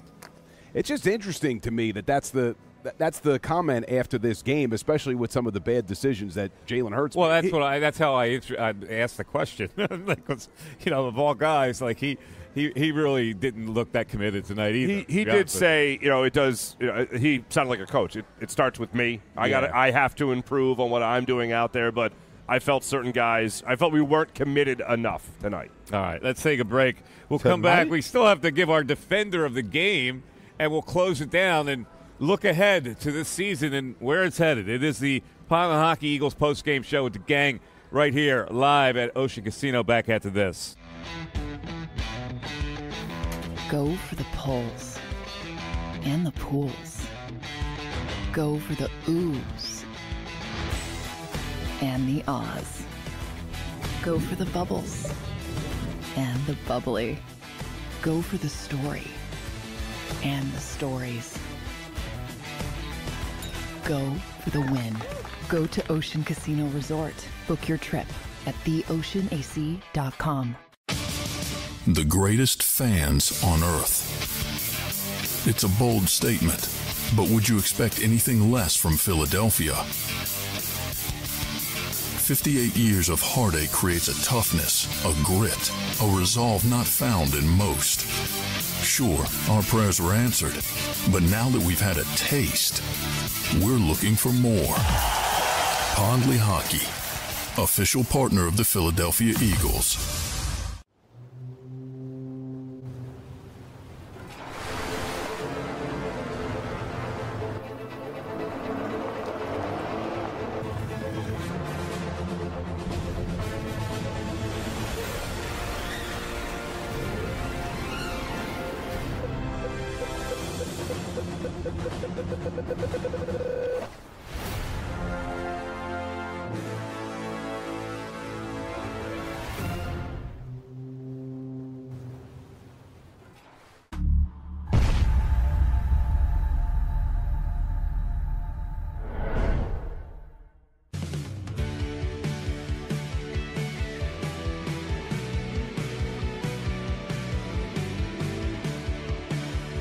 My name is uh, Fran Soleno. I'm a managing director here at Del Val Insurance Group. Been in the business for over 36 years, saving people money on their insurance needs. Give us a call. Let us help you custom design an insurance plan that meets both your needs and budget.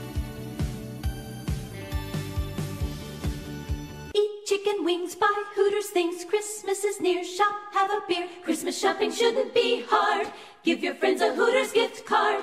This year, stuff their stockings and yours too with a one size fits all gift card. Buy a $25 Hooters gift card and receive a $5 Santa's bonus card. Make it Hooters for the holidays. Eat chicken wings, buy Hooters things. Christmas is near. Gift cards are here. Good at Hooters everywhere now. Hooters gifts are always favored. Do you stream on a Roku, a Fire Stick, Google TV, or Apple TV? Now you can watch 6ABC 24 7 with the 6ABC Philadelphia streaming app. Watch Action News live, And the big story on Action News plus special programming, breaking news, and severe weather updates. Tremendous amounts of rain. Always on, always the news team you trust. Watch 6ABC 24 7 on your streaming device. Search 6ABC Philadelphia and start streaming today. E A G L E at Jack S. Leonard right Oh, it's the Eagles uh, post-game show, uh, uh, Pond Hockey Eagles post-game show, live at Ocean Casino. And it is time for our Land Rover of Willow Grove Defender of the Game, presented by Jaguar Land Rover of Willow Grove. Go test drive a new Defender. You'll absolutely love it. So let's get into our Defender of the Game. Uh, all right, the defense had a different coordinator uh, tonight. Um, who stood out to you as the defender of the game, Farzy? I mean, I got to give a lot of credit to uh, Kelee Ringo for being able to go out there in his first NFL start and actually hold down the fort in place of Darius Slay. I did not expect him to have the performance. I did not expect at the end of the game to be calling for more Kelee Ringo, and sure enough, there we were. He was motivated back in his hometown. It was ext- extremely motivated being back in Seattle. And, and I'll just I'll, I'll say this name, and I said something similar last week about Sydney Brown. Sydney Brown actually played a really good second quarter and then played a terrible third quarter where I think he missed a total of four tackles in that one quarter. But there's something I see in him that I don't see in the rest of this defense, which is at least the willingness to make a play. He's not there yet in the ability to make a play. He's at least in the right spot. The, the wrapping up, taking down, certainly got to work on that aspect of it. But I don't see a lot of get up and go. I don't see a lot of guys that have the same energy and boost that he has. So I'm hoping that's something that by the end of the season, if not the early portions of next year, something that gets harnessed because I think the Eagles could have something in him. Talk about that horrible play that he made when missing Kenneth Walker and that run for the touchdown. The run for the touchdown, and then it, one was in the backfield that he had him wrapped. Well, he had his arms around his shoulders, but that's never a good idea for the young kids at home. Uh, don't wrap at the shoulders. And then also one of the backfield where he and then Shaq Leonard missed in the backfield on the uh, the uh, the out route. You know what his issue is, Farzy? he, he wants to play well so bad that he plays the game with reckless abandon. And you want players like that. You know, he has to learn how to temper himself in certain situations, you know, because he's got one speed and it's like all out all the time, you know. But I used to, you know, I used to I used to coach my young kids. I'm like, listen, if a guy can see you, he's not going to just stand there and let you blow him up. You got to take your kill shot when he's like when somebody else has his eyes. You know, now you take your kill shot. But if he can see you, the object is to get him on the ground. So you got to learn how to temper it. You got to learn how to slow down. There's times where you got to go at 70 miles an hour, and there's times where you got to go at 100 miles an hour, and then sometimes you got to throttle it all the way down to 65 so that your eyes, so you're sure that you see what you see before you shoot your cannon. With him, it's like I see it, I'm going to get it 100 all the Kinda time. like like a guy you played with at first. Andre Waters was like that at first. Oh, yeah. until he he had to learn to, to tone it down. You know what would have been nice if Dennard Wilson was back there coaching that secondary. Because Sydney Brown, I don't know, is he getting the proper coaching on this Well, defensive I, coaching I- staff? I- I think that's an issue across the board. I don't think it's just Sidney Wilson. I mean Sydney Brown that that is you know that's missing some elite level coaching. I think that you know some of these some I, I believe the DB coach this might be his first year as a defensive back coach in the National Football League if I'm not if I'm not mistaken. And that's what makes it so much more frustrating with this decision to go with Sean Desai because they passed over Dennard Wilson, and because of that, he left. He goes to Baltimore, Well, and now you've seen the secondary take a huge step back. Of course, I mean when the players have have, have co-signed for him, and you decide to go in a different direction, and then all of a sudden, you know, you have a coach who can't give them the technical and fundamental fundamentals that they need. You know, that's problematic. But you know, going back to Sydney Brown, you know, he needs someone to teach him, you know, how to temper how he plays the game. Because you know what, Farzy, he is he is a special player, and he's small, but he'll hit you. You know, he's just got to figure out, you know, when to go 100 miles an hour and when to when to pare it down, and understand that you know you're playing against against Walker tonight. That tackle that he missed, you're playing against a guy that you probably give away 25 to 30 pounds to. Don't tackle him up high. He can't run without his legs. Take the legs and wait for everybody else to come to the party. Well, he should have known that because he played in the same damn conference uh, against Kenneth Walker. Listen, I, I you know I, I get it, but you know when you got hyper aggressive guys that see Yeah. their opportunity to seize their position, you know he's trying to take advantage of it. I get it, but you still gotta you gotta temper yourself because the game is not always 120 miles an hour. No, I get isn't. it. All right, let, let's look at the remaining schedule. And, you know, I, I don't know if we reacted emotionally to say that. My defender of the actually game, by, my defender of the game, by the way, is uh, Kelee Ringo. Okay. I want to see him right. remain as the starter for the rest of the year to see what he can be because the Eagles clearly have to get younger at the corner position. I worry about his speed a little bit, but okay. Uh, Giants at home, 4:30, Christmas Day. Do you believe that they can lose that game, or they will? I'm telling you, I, I find it hard to believe they're going to lose four straight with that team at home being the team that beats them for the fourth straight time. So I'm going to say they win that game. Uh, the question was, could they? Absolutely, they, they could. could. Yeah, but will do- will yeah. they lose that game next week? No, they will not Okay. lose that game All to the all right, so we're Yeah. we're good now. Yeah. We're still good. And then we go Arizona home, one o'clock game. Gee, Jonathan Gannon coming back. Um, I forget about who's coming back. Wait, but real quickly on that opinion. on that Eagles Giants. Eagles are ten and a half point Okay, favorites. all right, all right. Well, there you go. game. All right, That's so let's go. Let's go to the next. I don't think they lose to the Arizona Cardinals because I don't think the Cardinals are a good team. But look, anything's possible. Okay, so the last game then is the game that, that nobody cares about. And if they win out, the they win the NFC East. and they get the two seed. And then they lose in the first round of the playoffs. That's why I said last week I didn't care about the Seth, standings. you know, I understand that they could, but um, the way I'm looking at it now, I, I find it hard to believe they're going to lose any of these remaining three games. Let me tell you something, okay? What's one of the things that the Eagles struggle with the most? You know, they struggle they struggle with pressure on the offensive side of the ball because their mentality, as we talked about tonight, Farzy, they don't have the sight adjustment built into their offense. When you blitz them and they see it, their intent is to take the deep shot down the field. That's where they believe that they can take the shot down the field. And you want to know something? I was guilty of this along with a lot of other people about Jonathan Gannon being as passive as he was last year. The Eagles are about to see some blitzes that they never even imagined that Jonathan Gannon has in his repertoire because he is down in Arizona right now blitzing like he's lost his damn mind. Uh, all right. So I go. I guess they could lose to Arizona. I, I don't. Oh, know. that wouldn't surprise But me. The bottom line. I'm not is, saying that they are going to lose to him. Yeah, I'm just saying be prepared and be ready because somewhere along the way there's an opportunity if for the Eagles to to to lose one more game along the way. It you're really talking about a you're talking about a Cardinals team that beat the Cowboys. I mean, they have the Yeah, capability I, of winning I, games. I get it. That's probably the only game that I guess I worry a little bit about because they're not going to lose that last game to the Giants either.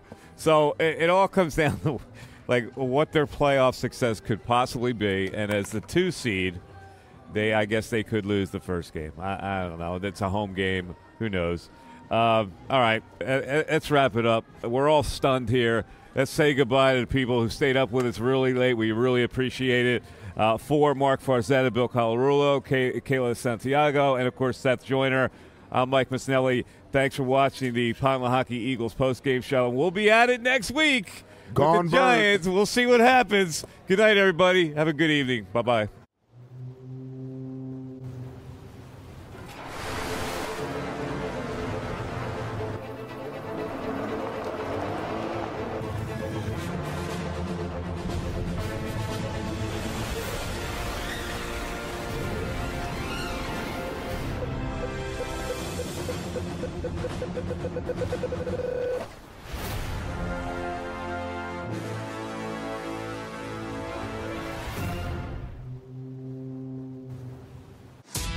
Philadelphia fans were cut from a different cloth. Born into a brotherhood and bonded to our team for life. We believe anything is possible because we've witnessed the impossible. While we may be from different neighborhoods, come Sunday, we are one and we will be heard. Pond Lehocky, official partner of the Philadelphia Eagles. I get scared sometimes. Of a lot of things. Joining in, Decisions, the dark. the dark. But I once heard someone say, But as I always say, it's okay to be afraid as long as you face the fear. and keep moving forward. Wherever you are in life, count on the name trusted in insurance for over 80 years Independence Blue Cross. Go to get your game on. Go for the beers. Go for the cheers. Go for the hit and the hits. Go for the stakes and the stakes. Go to get your parlay on. Go to get your party on. Go for the scene. Go for the screens. Go for the gallery. Go for the win. Go to Ocean. Visit theoceanac.com to plan your visit.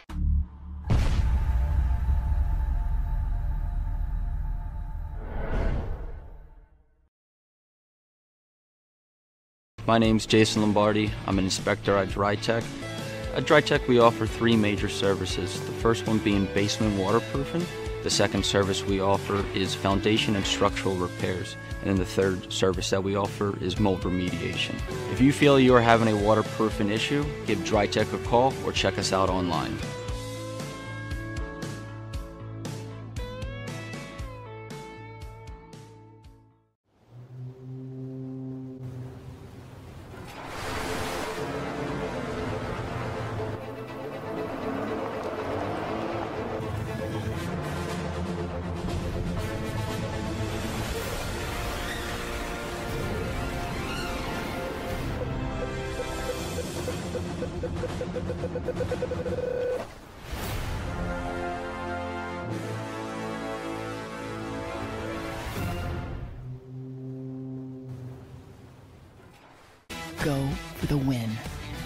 Ocean Casino Resort. Book your trip at theoceanac.com. E A G L E S. Eagles.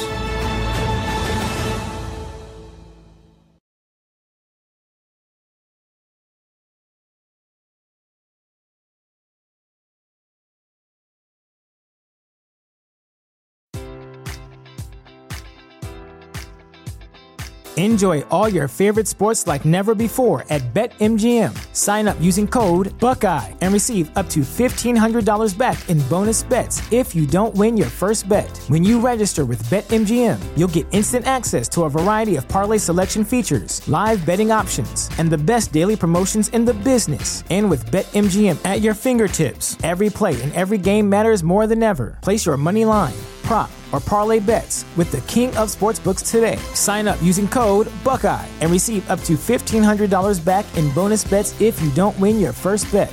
BetMGM and GameSense remind you to play responsibly. 21 plus and present in Ohio, subject to eligibility requirements. Rewards are non withdrawable bonus bets that expire in seven days. Gambling problem? Call 1 800 Gambler in partnership with MGM Northfield Park.